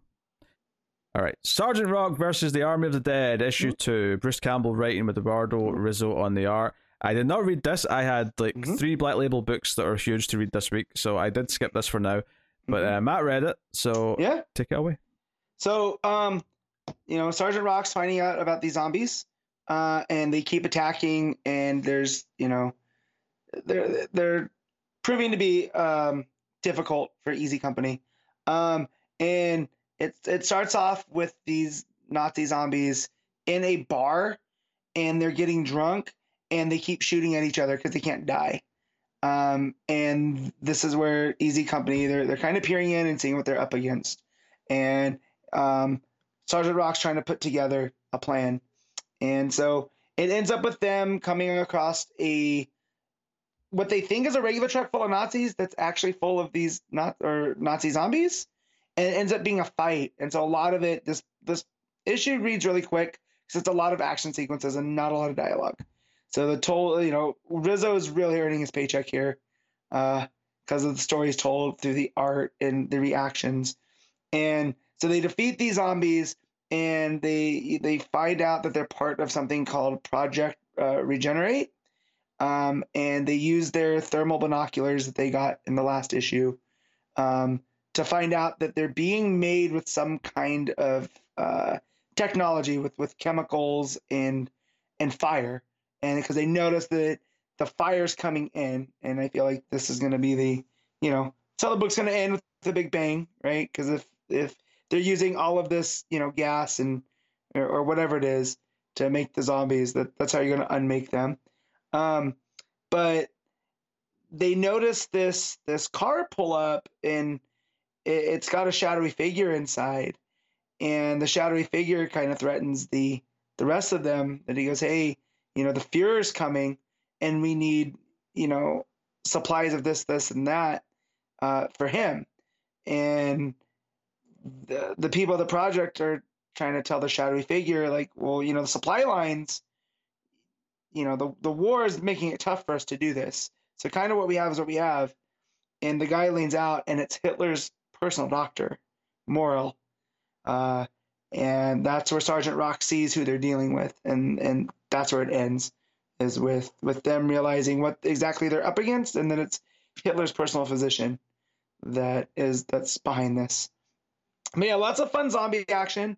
We get Easy Company, you know, blowing them up and and you know taking heads off with shovels, and you know whatever else, and finding out that fire is very effective against these zombies. Um, so yeah, no, just nice, simple, quick read. I like that it only took me like eight minutes to read, uh, and and you know a week that had some very big other books that that didn't you know that weren't as quick. Um, but yeah, definitely if, if you were taking the first issue, this is more of that, just with uh, less actual reading. So I'll give this a 7.5. Okay, cool. Yeah. Uh, Catwoman Lonely City issue four, Cliff Chiang, uh, both writing and on art. It's been a long time since the third issue, uh, so forgive me if I don't remember all the uh, supporting characters' names and stuff because uh, it has been a while. But uh, this was the heist to get into the Batcave, and that's kind of where we start off at the start of this issue. It's um, them kind of at the entrance, and there's kind of like a magical illusion uh, to like stop people from getting in. Uh, which Selina figures out if she just says uh, whatever it is backwards, uh, you know, she'll she'll get in, and it works. They have a couple of false attempts Mm-hmm. though, and there's a little bit of like dealing with Etrigan, who at first wants to not be on their side, but then is convinced to. But Sounds like Etrigan. yeah, we see you know some flashbacks to Fool's Night, which was the night that you know Batman died, and there was stuff going on with the Joker and and Gordon and all that. Um, but I think you know the big stuff to talk about here. Oh, I'm sorry, Matt. Would you like to watch some TV? Uh, not not TV, but you know, keep keep going. I, okay. I, I had the volume all the way down and it popped back up for whatever stupid reason. Yeah, okay, So, okay. yep. Uh, so yeah, there's some acrobatics to get into the cave and like a secret like uh sensor that Catwoman has to jump up and press and all the rest of it. But honestly, you know, other than the fact that Two Face comes in with his bat army to try and take them on, and uh, you know, Selena sacrifice. No, sorry, Selina. Sorry, uh, uh, Poison Ivy sacrifices herself to block them and like crushes herself under all the rock uh, and causes a cave in. Uh, so she has a big death, which leads to kind of a nice thing at the end where there's like a, a poison ivy looking tree that's grown in the rubble of uh, Wayne Mansion and stuff. But the big thing is like what this Orpheus stuff is, right? So Catwoman, Batman said to Catwoman on his deathbed, "You have to get Project Orpheus. You have to get to Orpheus." And they find some footage in the cave of this being used and what it is. It turns out Batman had mixed the Lazarus Pit resin with uh, Bane's venom, and it kind of it it basically it negated the, the bad side effects of either to like just properly like save someone. However, it would only last a short amount of time. So he used it on Alfred, right? So we get these this footage of Alfred's like feeble and he's dying, and he gives him this stuff, and he's fine and he's perfect and he's hip and he's spry, but he only lasted a week. A week later, he was like really sick again and he died.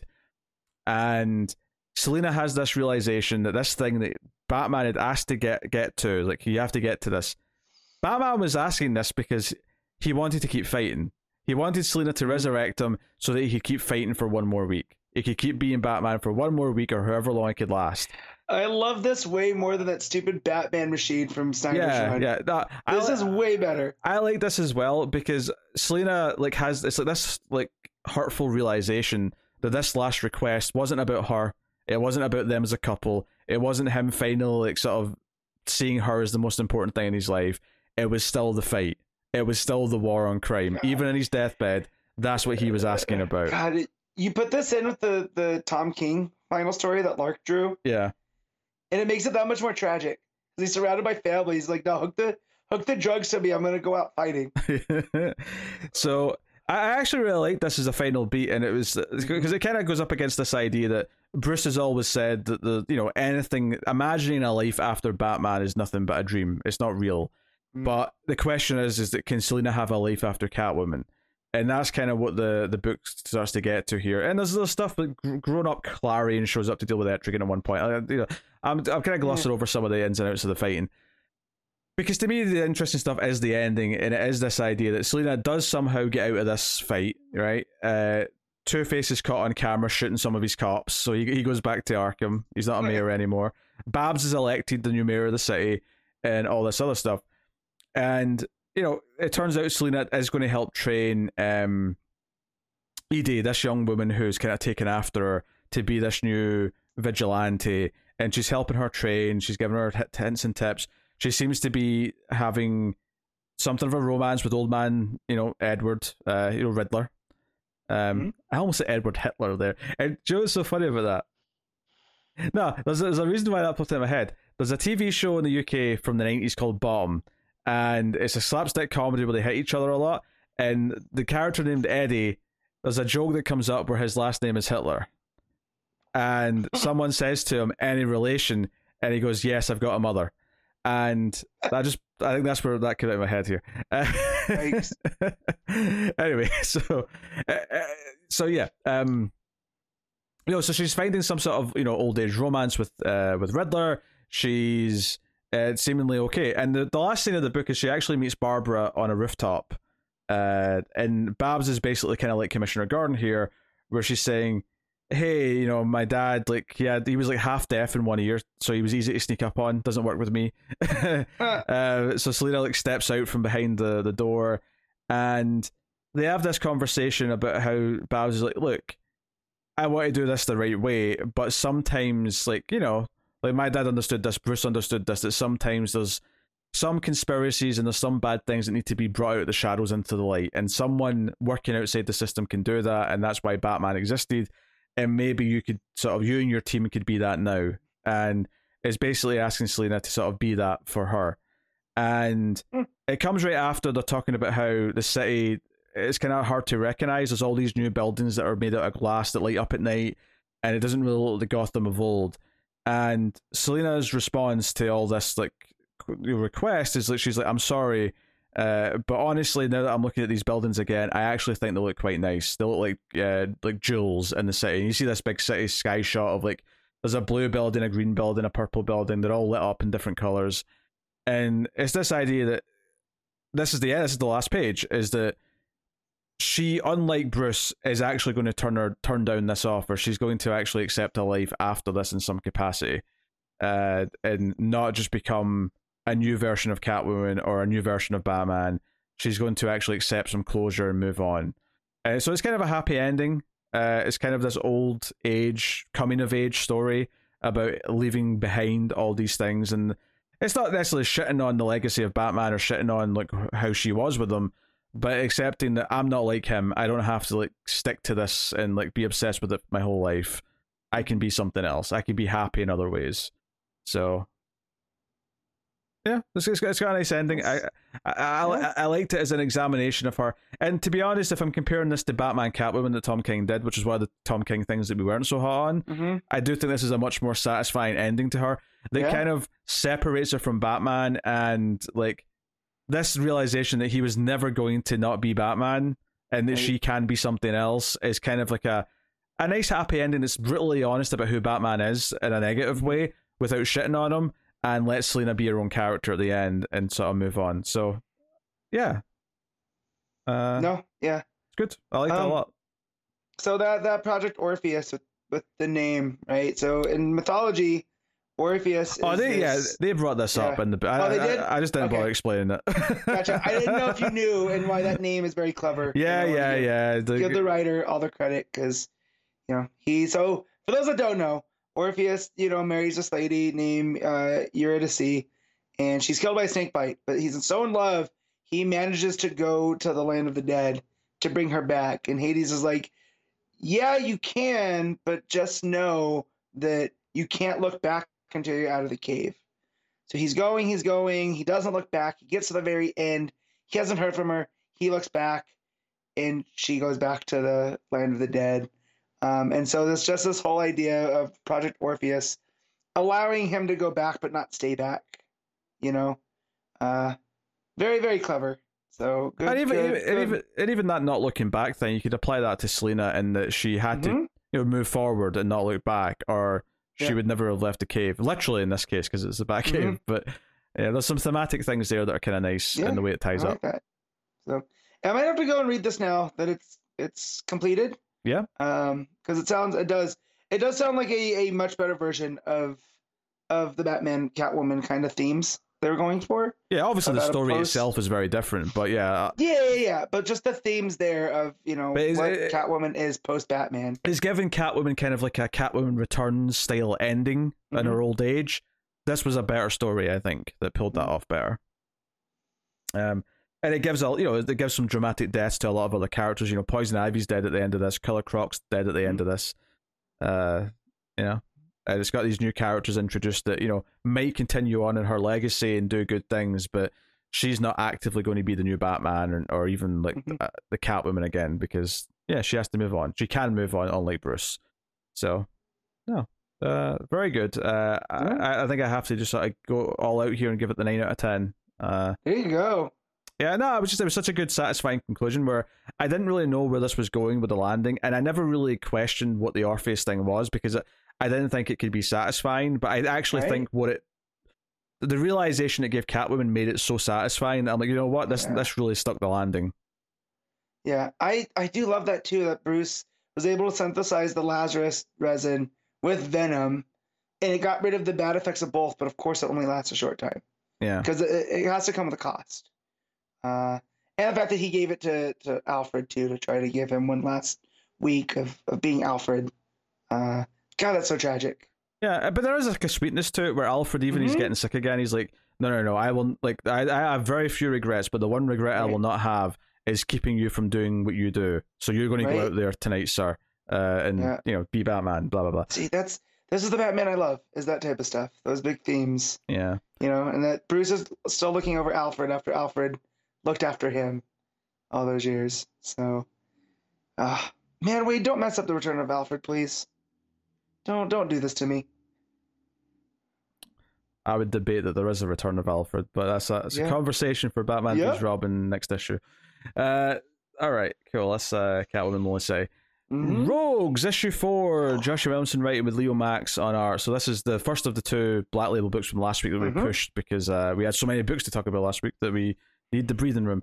Yeah. So, yeah, you know, we, we kind of left off issue three with uh, them having Grodd's kid and Cold wanting Yeah. to use the kid as leverage, and that's where we pick up here, uh, more or less.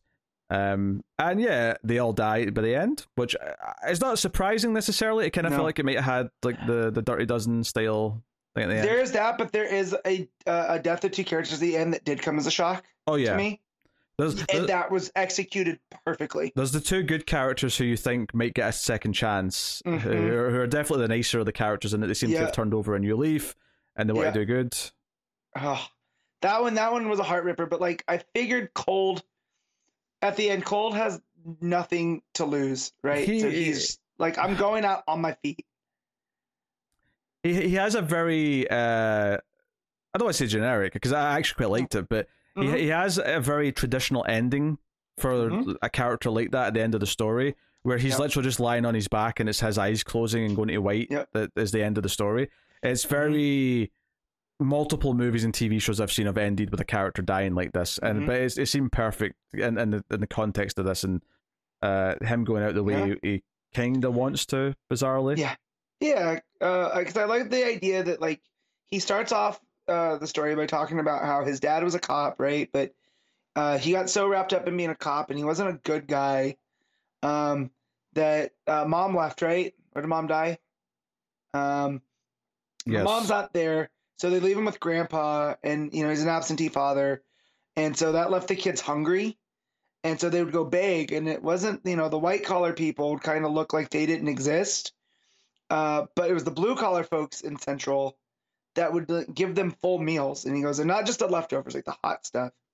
So I always wanted you know to be like them, um, and so he has this whole you know working class edict to him as part of the rogues. And uh, at the end, it's a man that's that's striving for relevancy, and he just wants people to remember his name.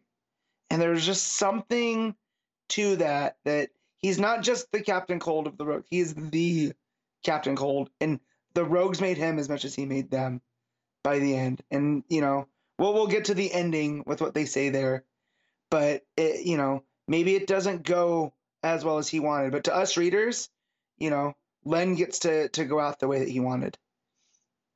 Yeah, uh, there's a whole big thing where like he talks to Grodd to negotiate, and Grodd even offers him a job and tries to like you know resolve it all peacefully. He's like, "Here's the Mhm. mirror gun. Mir- mirror Master's dead.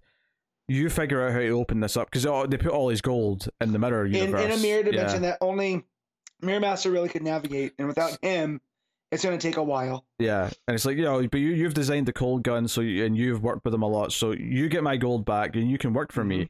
Um, and when he basically uh, declines, uh, or he threatens to kill the kill the kid, Grodd's like, "Go ahead, I can make another." And then Grodd's wife's like, "No, no, don't do that." Dude, Grodd. I know he comes off as so vicious, but you get Yep. this big moment where Grodd, uh, sorry, Cold looks down at the mirror gun after he's been handed to it, and because Grodd's compared like working for him as like you know you have a real job like an assembly line because that's what he was doing back in issue one. He was working Mm-hmm. Yeah. at an assembly line. and He was miserable. He hated doing that. He looks down at the mirror gun and then he has this moment where he looks around at his sister, at, you know, Bronze Tiger. Bronze Tiger. He smiles and then Mhm. snaps the gun uh, in Grodd's face. And uh, that's where it all goes to shit. And he starts freezing apes left and right. Uh, you know, what's his face? Um, uh, Grim. Not Grim. No, the no. other one. The, the, the, the, An- the- Yeah, heat wave. Heat wave. Heat wave. That's what I'm Oh. looking for. Gotcha. In my head, I was like, it's not Pyro. It's not Pyro. What's the, what's the Yeah. asshole's name? Heat Wave. Yes. Mick. yeah, he heat waves like you know burning fools. Um, you know, so we get all this big payoff, this big action. Um, there's a lot of Grodd trying to smash at him, him firing ice. Um, I love that. Uh, not only does Grodd end up losing a fist at one point because it's Uh-huh. frozen. Um, eventually the the cold gun is like Mhm. damaged. Um, and it's like, oh, you shouldn't fire that because it's uh, going to like you know like rupture or something. backfire. Yeah, and it does. It creates this big cold explosion. Although this is after he blows off Grodd's head with the cold gun, actually. Yep. Uh, so So what what I like there too is so so when when Grodd's telling him he'll have like a position for him as a you know basically on the assembly line was that Grodd using his telepathy to get in there and really try to mess with Len, I mean, he said he kept tabs on him, but I mean, maybe Yeah. yeah, he could just be using that. right? Or is it just like him guessing because that you know that he wouldn't amount to much? Like this shows the difference between Grodd and and Cold, right? Is that Grodd was never part of the Rogues. He was always seen above them. So you know, this is him kind of giving him the the dressing down that he thinks Cold deserves. Yeah, Grodd wanted to always be like what he is now in this context, Yeah. which is a ruler, a leader, you know, someone Right. who was in charge. And uh, the rogues never really, really necessarily were No. after that. It's always the next job, right? They're always about getting the score, spending the score, doing the next score. Um, and so, but yeah, I didn't know if that was him using his telepathy there because there at the end he kind of he kind of has it because that's where he thinks he has cold, uh, dead to rights. But I do love that he goes to swing on cold. Cold hits his fist, it breaks uh, his hand off, and and Grodd keeps coming, and it's so brutal. And Leomacs is the perfect artist for something Yeah, like that. His art here is fantastic. That entire fight Yeah. is just fun to watch. And then when the cold gun starts malfunctioning, it's like, oh, you can't Uh-huh. fire that again. And then he fires it in his mouth, which blows off his head. But it also sends Right. it sends cold flying because it's uh Right. you know this blast of ice just in every direction. which then makes it snow in Gorilla City, which gives us a nice Oh yeah, that was You know, beautiful. Yeah, to that- go off to go off on. yeah. Uh, So good. Unfortunately, even though Glider and Tiger hand the baby back to uh, Grodd's wife uh, outside Gorilla City, they get shot by the squad that's been sent by Waller or whoever it is. Mhm. Um, Oh, it's the DEO. Sorry, Chase. Yeah, it isn't Chase. Yeah, Uh, and then it starts to snow, so we get this like you know snowing in you know, this Gorilla City, and it's kind of this sweet thing, and then we get this perfect ending where it's snowing, and Cold just says "cool" as his eyes shut and he dies, and that's the you know uh, well it's not the final page, but it's like the his No. ending. And the final page is just back at the bar, the you know the, the where all the criminals went. And I'm saying, "Oh, did you hear the Rose got killed? Co- Captain Cold got them all killed in, in Gorilla City." Um, but you know, so it ends in this kind of thing where you- you're just looking at the the, the photo of the Yep. of the rogues on the bar. there. Uh, so you know, it's just this nice. Honestly, Well, and, and he goes, and you know, Cold always had someone else pay his tab, yeah, which that that's so that's gonna be his story going forward, right? That he's gonna live in infamy, but people are gonna know his name, which ultimately what he wanted. But it's not like Cold got them killed, right? I mean, he got the last two killed because of the DEO. well, he, he brought them all there for that mission, so I'd argue he Right, did get but them it all wasn't- killed. Yeah, but it wasn't like just the whole idea that he he brought them there because he had nothing left to lose either. Like I don't know, it just felt a bit more a, a bit less sinister than that to me. I don't know if I'd call it sinister. I, I would just say that he just didn't care. Um, and maybe he was deluded enough to believe that he would actually pull it off. But Yeah, you know, I, but I, I do think he is responsible for everyone's death, pretty much. Certainly, like everyone in this last issue, because like everything Mhm. goes down because of the choices he makes. Uh, so um, honestly, like I think the last page is fine, but if it ended on the the eyes closing page, yeah, I think that would have worked maybe even better. Yeah, yeah. Like just to end with him dying like that. Um, I But think yeah, would have worked. when when Bronze Tiger, so you you see him take out this army. So they they point out that you know they would know the tunnels are there because you know the- Grodd had all the designs and whatever, and Gorilla Grim designed it.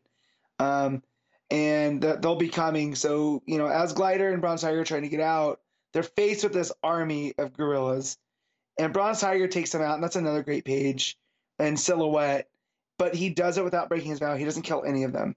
no, You're no. just like, oh, this is so good. And then when they get out and the DEO kills them, you're just Well, like, it's not only that from him, but it's also the fact that Glider doesn't want to hurt the baby and Right. gives the baby back and wants to work Right. with kids, and that's what she was doing at the start of the story. Right, These these two feel like they deserve a second chance, and they're just shot on sight because they're part of the rogues. And it was a really depressing kind of kind of ending, sadly. yeah. Where Yeah, yeah. and you could argue that's you know that's what the ending means. It's like they were Mhm. paying Cold's tab. They paid his tab. Yeah, and that's what that's where I was gonna get to. Whereas everyone else kind of died in essence of the mission, where you know Trickster got killed because the baby and whatnot, you know, and and Mirror Master and Magenta were kind of taken advantage of. So, you know, those two, those two were stuck paying his tab uh, on him trying to make a name. So, but yeah, man, no Williamson, the Rogues, you know, Match Made Heaven, Leomacs with the art, like th- especially this issue, definitely hit on some of those, you know, uh, of heads kind of gruesomeness. Mm. That that Grodd fight with the stump hand, so cool. Yeah, uh, and the snow in this metropolis at the end Yeah. looked really great as well. Uh, just such a such a vibe. The idea that his influence can be felt all over the city in this snow. It represents like him just completely wrecking this place. Yeah. uh, and, you know, and he forced some of the people on the mission. Remember, he went to the uh, the old folks' home or Yeah. hospital to. Yeah. Was that Mirror To get- Master? he was Got to see it, getting. Mirror Master, yeah. because he's lost his mind. So you know he's he's all the forcing these people into this. Some of them anyway. yeah. Uh, yeah. So like, you know, that that story is about how he's kind of understandable, but he is a bastard. Mhm. He's kind Yeah. of uh, he's kind of like a less successful Walter White of the DC Yeah. universe.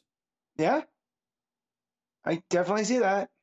Right, that, that's how that's how I would describe Captain Cold.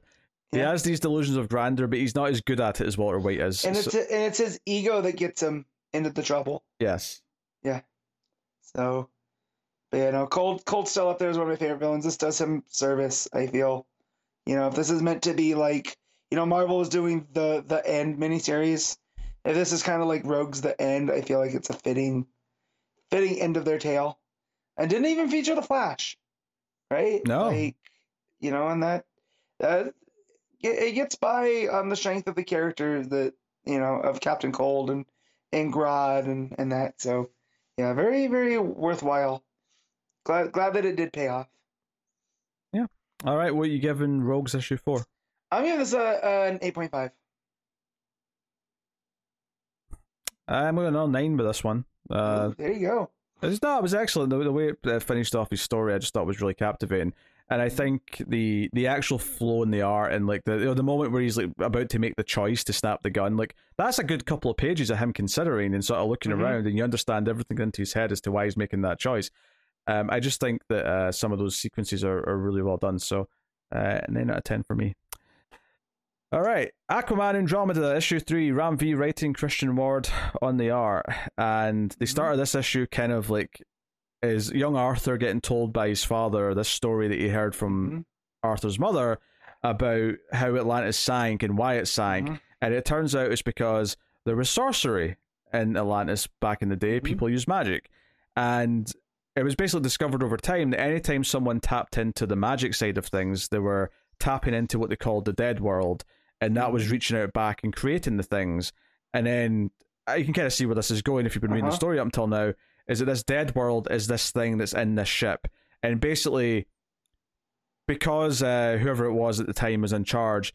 Uh, It's it's it's Arion, right? there you go. the the great king of Atlantis. But uh, real quick, I want to point out that they're seeming to do a new spelling that makes it look a lot more Atlantean, right? The Arion that we always see is the A R I O N, but here they've they've done the A H R apostrophe. They also did that at the beginning of Batman v Robin when they go to Atlantis. So I'm wondering if that's going to be a thing for DC going forward. Uh, of this is you know to show the the old king of Atlantis. Uh, Yeah. Just a continuity thing. Well, anyway, he he basically fears that Atlantis will sink. In fact, the whole Mhm. city fears it because this is back when Atlantis wasn't, you know, was on, Right. on it was It on was the above. It was above the sur- Yeah, it was on Yeah. the surface. Uh, so it sinks, and that's why Atlantis sinks. And obviously, they realize why it's done this. So they built a ship and they launched Dead World into space so that it Mhm. could never do anything again. Uh, and I like the little tease at the end as well that the reason why it came back is because just as it as it left, he dreamt one night he had a nightmare that it, it landed in the ocean again one day, Mm. and that's why eventually it came back. So hmm it's like a really cool backstory to all this stuff going on. Uh, we still have Black Manta coming in, and he ends up killing like half the crew of the Andromeda. Yeah. Um, and we have, uh, you know, like the ships up above launch like missiles and or torpedoes at the at the ship, and Uh-huh. Aquaman actually gets knocked out, like saving them uh, with his trident. Yeah. And so it all comes down to Yvette um, and the older guy, uh, uh, Ivanov, was it? Yeah. Something along those lines. We get his Yeah. backstory. That, Oh yeah, that, co- that comes later. Yeah, but Yeah, yeah, th- they they are going in with the core of the ship to try and blow up Mhm. the dead world so that it can't do anything else. And Aquaman's going to hold off whatever the thing creates, which ends up being a monstrous version of him. And what's cool about that is that Mhm. he's not sure if that's like his fear or Black Manta's fear because Black Manta's Yeah. also there. So you get this kind of like three way fight between Aquaman, Black Manta, and this big monstrous version of Arthur. Um, because it comes back very in. Cthulhu, very Cthulhu esque. Yeah, he's got like a Cthulhu beard. Yeah, but Yeah, this comes back into play from something else that his dad said to him in the flashback at the start, which Mhm. Arthur asks, "Am I a boy or am I a king?" And this at the end here is like he feels like he's a boy being attacked by the big king version of, of Mhm. Aquaman. So there's kind of Yeah. tying back into that as well, which is really Mhm. cool. So no, like, all of this is really great, and it's got this thing where the old guy, like you can kind of tell it's building up to him like sacrificing himself to save uh Yvette. And Mhm. he tells the story like you know what, what he keeps seeing this girl in this yellow raincoat holding like a, a doll, and he tells this awful story in the nineties where he was with his crew at at the tail end of the war was ferrying illegal immigrants across the sea, and this girl was one of the passengers on this little dinghy that they were sort of towing through the water. And because they were under threat of being caught by the Italians, his commanding officer told him to cut the line. And that's where the first flashback, when he's telling the story, ends, Mhm. is that he feels guilty because he cut the line and he was looking at this little girl's face in the water as, she- as she drifts away. as she drifts away. boat. But then it gets worse. It turns out that they, they can't have anyone find this thingy of people. So his commanding officer makes him shoot all of the people on it. And so he has to shoot everyone on this boat and then ending with the little girl. So he has this memory. So this is his redemption. He has to like redeem himself mm-hmm. by trying to save the world by by stopping this thing. So you know it, it presents this really tragic backstory, and this is where you know the, the art from from Ward really excels because the the images of like him with these just the, the lights of the ship behind him, the silhouettes, the, the Uh-huh. dinghy drifting off into the water. It's also atmospheric. Like all of this is atmospheric. It's it's, More- what, it's what we've loved about this book since issue Yeah. one is just the atmosphere around everything. And the tone of it is more horrific than any of the monsters, any of the other violence. Is that that dinghy floating away? Man, just gives me chills. It's the same with uh, because there's early on there's the guy on the Andromeda who's freaking out and he accidentally shoots one of the the ladies Mhm. Uh, Yeah. that's with the Yvette, and he's like, "Oh, she came right at me. You saw." So everyone's Yeah. starting to panic and lose their minds, and it's a really good example of like this is why the dead world has to be destroyed because Right? if this like, affects the rest of the world, like the world is screwed. Like you know, it's not going to survive. Mhm. So you know, th- there's a really good build up of that sort of stuff.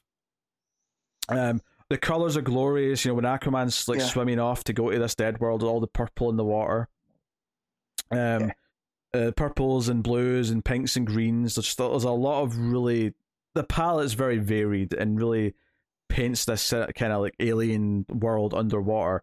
Uh, and there's that great two page spread as Aquaman's walking towards this big evil Cthulhu looking Aquaman, hmm uh, which is really great. Also, I just noticed that uh, Black Manta's got what looks like a lightsaber uh, Yeah. in his hand. So, uh, you know, Mhm. point that out as well. Uh, so yeah, there's a lot of great action here where like Yvette's trying to swim away from the, the ship with the, with the dead stream's on, and she's basically not going to make it. But then just as, at that last moment, Aquaman grabs her and swims really far. He's also holding a uh, Black Manta, so he's saving him too, because you know because he's Aquaman, he's a hero. He's not going to let him die. I, I also like how kind of quiet Aquaman is in this. Right? He's a man Yeah. of, of very little words, and it's his actions. It gives him this presence Yeah, yeah, that he you has don't this. normally get with him. He has this mythical quality, which is kind of Yeah. like the, the last page. Even Yvette, when she wakes Yeah. up with this, like you know, in this village with some uh, Inuits or whoever it is, Mhm. uh, she is like, "Hey, like, was that all real? Was was Aquaman like a dream?" And the woman says, "No, he was. No, he was real. Like, uh, he's as real as any story in the water can be." And that's a big thematic thing in this this Yeah. as well. Is the idea that the water remembers? Aquaman knows her father's name at one point, and he's like, "You know, the water Right. remembers." Like, uh, part, partly that's why she's so scared of losing is that anything is into this because the, the bomb they're setting off isn't really a bomb it's actually a singularity so it's effectively making like a, a temporary black hole in the Right. ocean that'll suck in the, the dead the dead world The dead world. Yeah. and it's kind of this idea that if she gets sucked in like she's the only person who remembers her father so if Right. she gets sucked in then it's like her father's dying for a second time and she Mhm. kind of hates that uh, so she's really determined to try and stop that so there's this there's, all, there's a lot of emotional weight to the idea of that and the idea of stories that exist in the water and at the end aquaman's still this mythical being that, that helped her maintain her father's memory I know there's a, there's a lot of sweet big thematic ideas to it uh, they make it all feel larger than life, which is what I've liked since the first. You know, the first issue had Yeah. the, the big kraken monster show up, and Yep. It, it all felt very ethereal and otherworldly. I like that that feeling's still here, even though it explained a lot of what was going on. It never lost that mystique, and I think that's very impressive. Yeah, yeah, and it's again, it's it's Ram V playing with these ideas, right? Not not ideas, but like the idea of ideas. And here with the water remembering, and this dark world uh, unleashing everyone's fears upon the world, if it if it gets powerful enough, because the last time it was this powerful, it sank Atlantis. Yeah, Um, literally. Yeah, so like, you know, Tim doing that thing that I love, where he's playing with ideas. So, and and here we also we get to see Aquaman fight a Cthulhu version of himself, which is super cool. And Ward, you know, for for as ethereal and stuff as it is, it's also cool to see him draw these big monsters. oh yeah. You know, uh, so also, I know, love how, how much of a. sides. I was gonna say, I love how much of a bastard Black Manta is in this. Like he's Yeah. like killing crew members. He's planning on killing everyone on the ship, and it Mhm. feels like he'll do it. It feels real. It feels like yeah, he will he just feels kill like them a all. proper pirate, right? Yeah. He's like Captain Blood. He's gonna go on there, no quarter given, and and take out, you know. Uh, but yeah, it's man, MV just coming up with wins all the time. Yeah, no, I've loved this miniseries. It, it kind Mm-hmm. of feels weird because obviously it's been very spread out over like you know Mhm. six months or whatever it's been, but like this is like something I'd rank up there for him. Like I would. Yeah. I mean, I think his Swamp Thing's my favorite thing he's done, but I think that's maybe my Mhm. second favorite Ram V thing. I may put this over Catwoman at push, but it just makes me more excited for more Ram V work. Yeah, Uh, right. So, you know, and the art's great. The color palette is just gorgeous Yeah, throughout. I mean that's Ward too. A lot of the the the purples, blues, pinks, very oceany, watery. That side of the color wheel, um, just It- all playing with each it other It did such well. a good job of feeling like a science fiction story, despite Mhm. the fact that it's just underwater. And I know it's like a Yeah. spaceship technically, but you know, by the end we kind of know it's came from Atlantis, so it's not really an Yeah. alien thing. But it doesn't matter; it still has that feeling the entire time.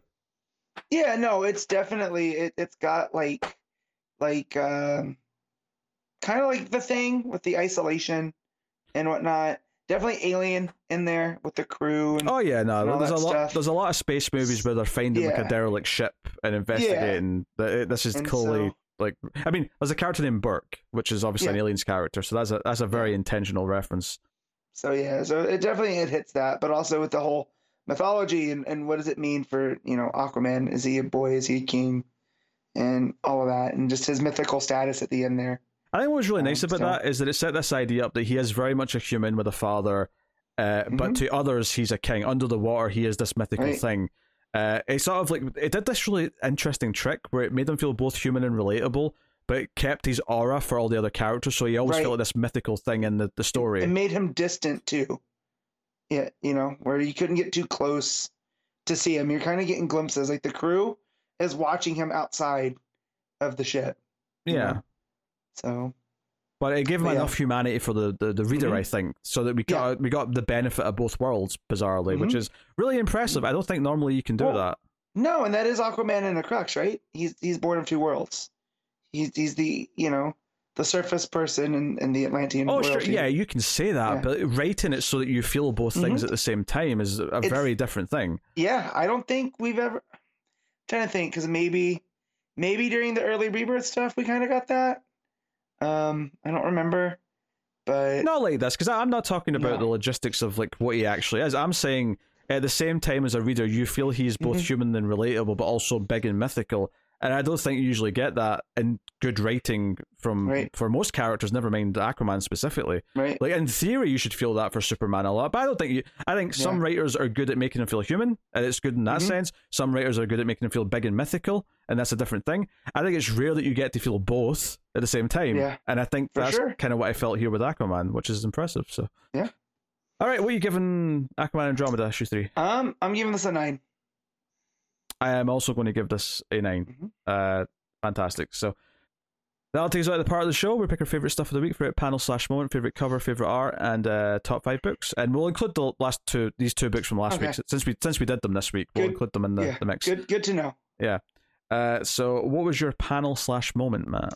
So I really want to give it to Bibbo taking on the New Gods. But I love that so so so much. I also could go with with the werewolf silhouette from from Tech, the Albuquerque Jew, because that was also awesome. Or anything from Human Target.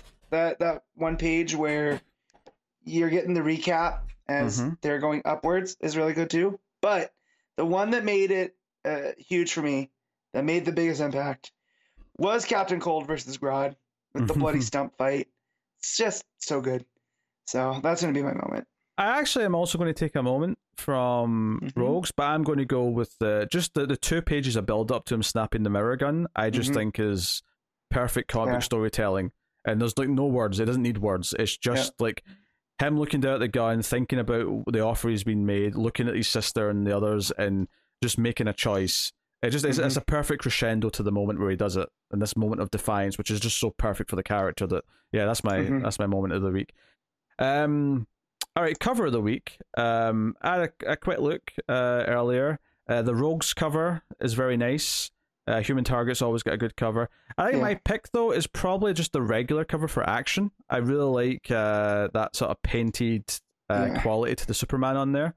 Uh, he's he's also very.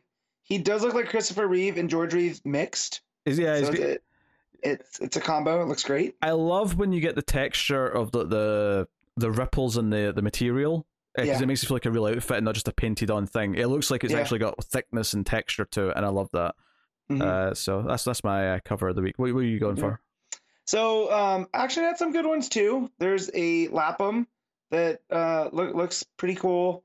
There's a Sarmento that looks good, but this is a week with Human Target. Mm-hmm. Um, and as great as the Smallwood main cover is with Rocket Red, like in his visor, you see a bloodied Christopher Chance. Like that looks fantastic. Um, the Ryan Sook variant that has the JLI around Chance with the "Kill Me" sticker put on the back of him, like a "Kick Me" sign. Yeah. It just is the whole vibe of this book in one one image. So that that's gonna be mine. Cool. Um. All right. Uh. Art of the week. You going? Uh, I'm going first. This one's tough because this had some killers. There's This a, lot, there's a lot, especially since we've got those two black label books. There's a lot of options yeah, here. Um, Perkins is great. I don't want to take anything away from Perkins. Perkins is great. Same with Albuquerque on tech. But anytime human targets involved, I feel it's like Smallwood. And this art this week is was so different than what not so different, but different enough from what we've been seeing in the Mhm. book.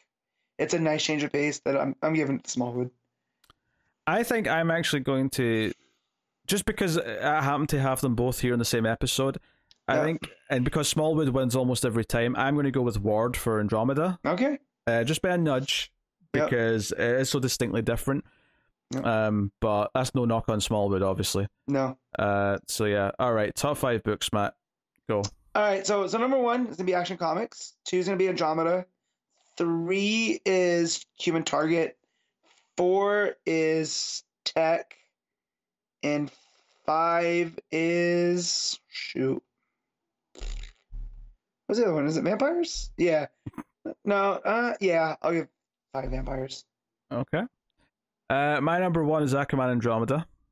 My number two is I messed up my order, so if we if we want to take this back up, I forgot about Rogues. oh god, then do okay, do your top Yeah. five. Gotcha, gotcha. All right. So top five. Number one is action. Uh, two is Andromeda. Three is Rogues. Four is Human Target, and five is Tech. Okay. My number one is Aquaman Andromeda. My number two, I'm a little conflicted here because Mhm. not only are Rogues and Catwoman Lonely City very close, they're also very similar in terms of the fact that they're both stories about the older version of these characters and like how their stories might end, but obviously with very different outcomes because they're very different characters. Uh, I think I have to go Catwoman number two. I think I like Rogues as a book overall more, but I think the, the ending of Catwoman landed so goddamn well that uh, I need to slot that at number two. Number three will be Rogues.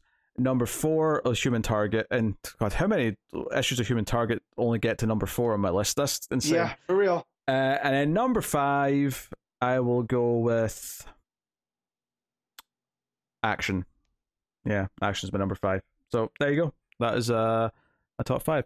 And that'll take me on to the part of the show where I tell you what's coming next week from DC Comics. Uh, so coming up next week, we have Batman issue 129, we have Dark Knights of Steel issue 8, Poison. Ivy issue 6, uh, Batman and the Joker, the Deadly Duo issue 1, which I know Matt's definitely reading. Uh, nope, miss me with that. yeah, Gotham City Year One Issue Two, Uh, I had a very interesting issue one, so I'm excited to get to that. Mhm. Uh, Sword of Azrael issue four, The Joker, the Man Who Stopped Laughing issue two, The Champion of Shazam, sorry, the new Champion of Shazam, I should say, issue Yep. three, Monkey Prince issue eight, and Batman Nightwatch issue three. So a bit of a quieter week, but I am really excited for the Shazam book and for Gotham City Year One. Plus, uh, room for some Patreon books next week, which is nice. So I'll get those Yeah. done. So that's cool. Uh, but yeah, that's what's coming. Uh, so I'll take this time to thank our Patreon producers for the month. So thank you to Tyler Heston, De Palacios, David Short, Boardnow, Christopher Moy, David Brown, Al Tradesman, and Alison M. Fordyce. They are all producers. Tiers are above over at patreon.com slash mailfuzztv, where you can support the content, uh, not just this podcast, but all the content, all the movie podcasts and TV episode reviews that we do at Mailfuzz TV and Mailfuzz Movies. Uh, but of course, you get early access to Constant Multiverse. You get it when it's ever it's ready on the Saturday versus waiting to the Sunday, which is quite late depending on your time zone. But uh, you get a little bit early if you're interested in that and helping keep all the content coming. But uh, that is the show. Uh, you can also support us by liking, subscribing, dinging the bell for notifications on YouTube, or giving the podcast five stars and a review on iTunes or wherever you get your podcast from. Uh, any and all spreading of the love does help. And of course, you can get us on Twitter at DC Comics Podcast. I am so hungry, so this is the end of the show. Thank you very much for joining us. We appreciate it. Keep reading DC Comics. And remember to never get lost in the Speed Force.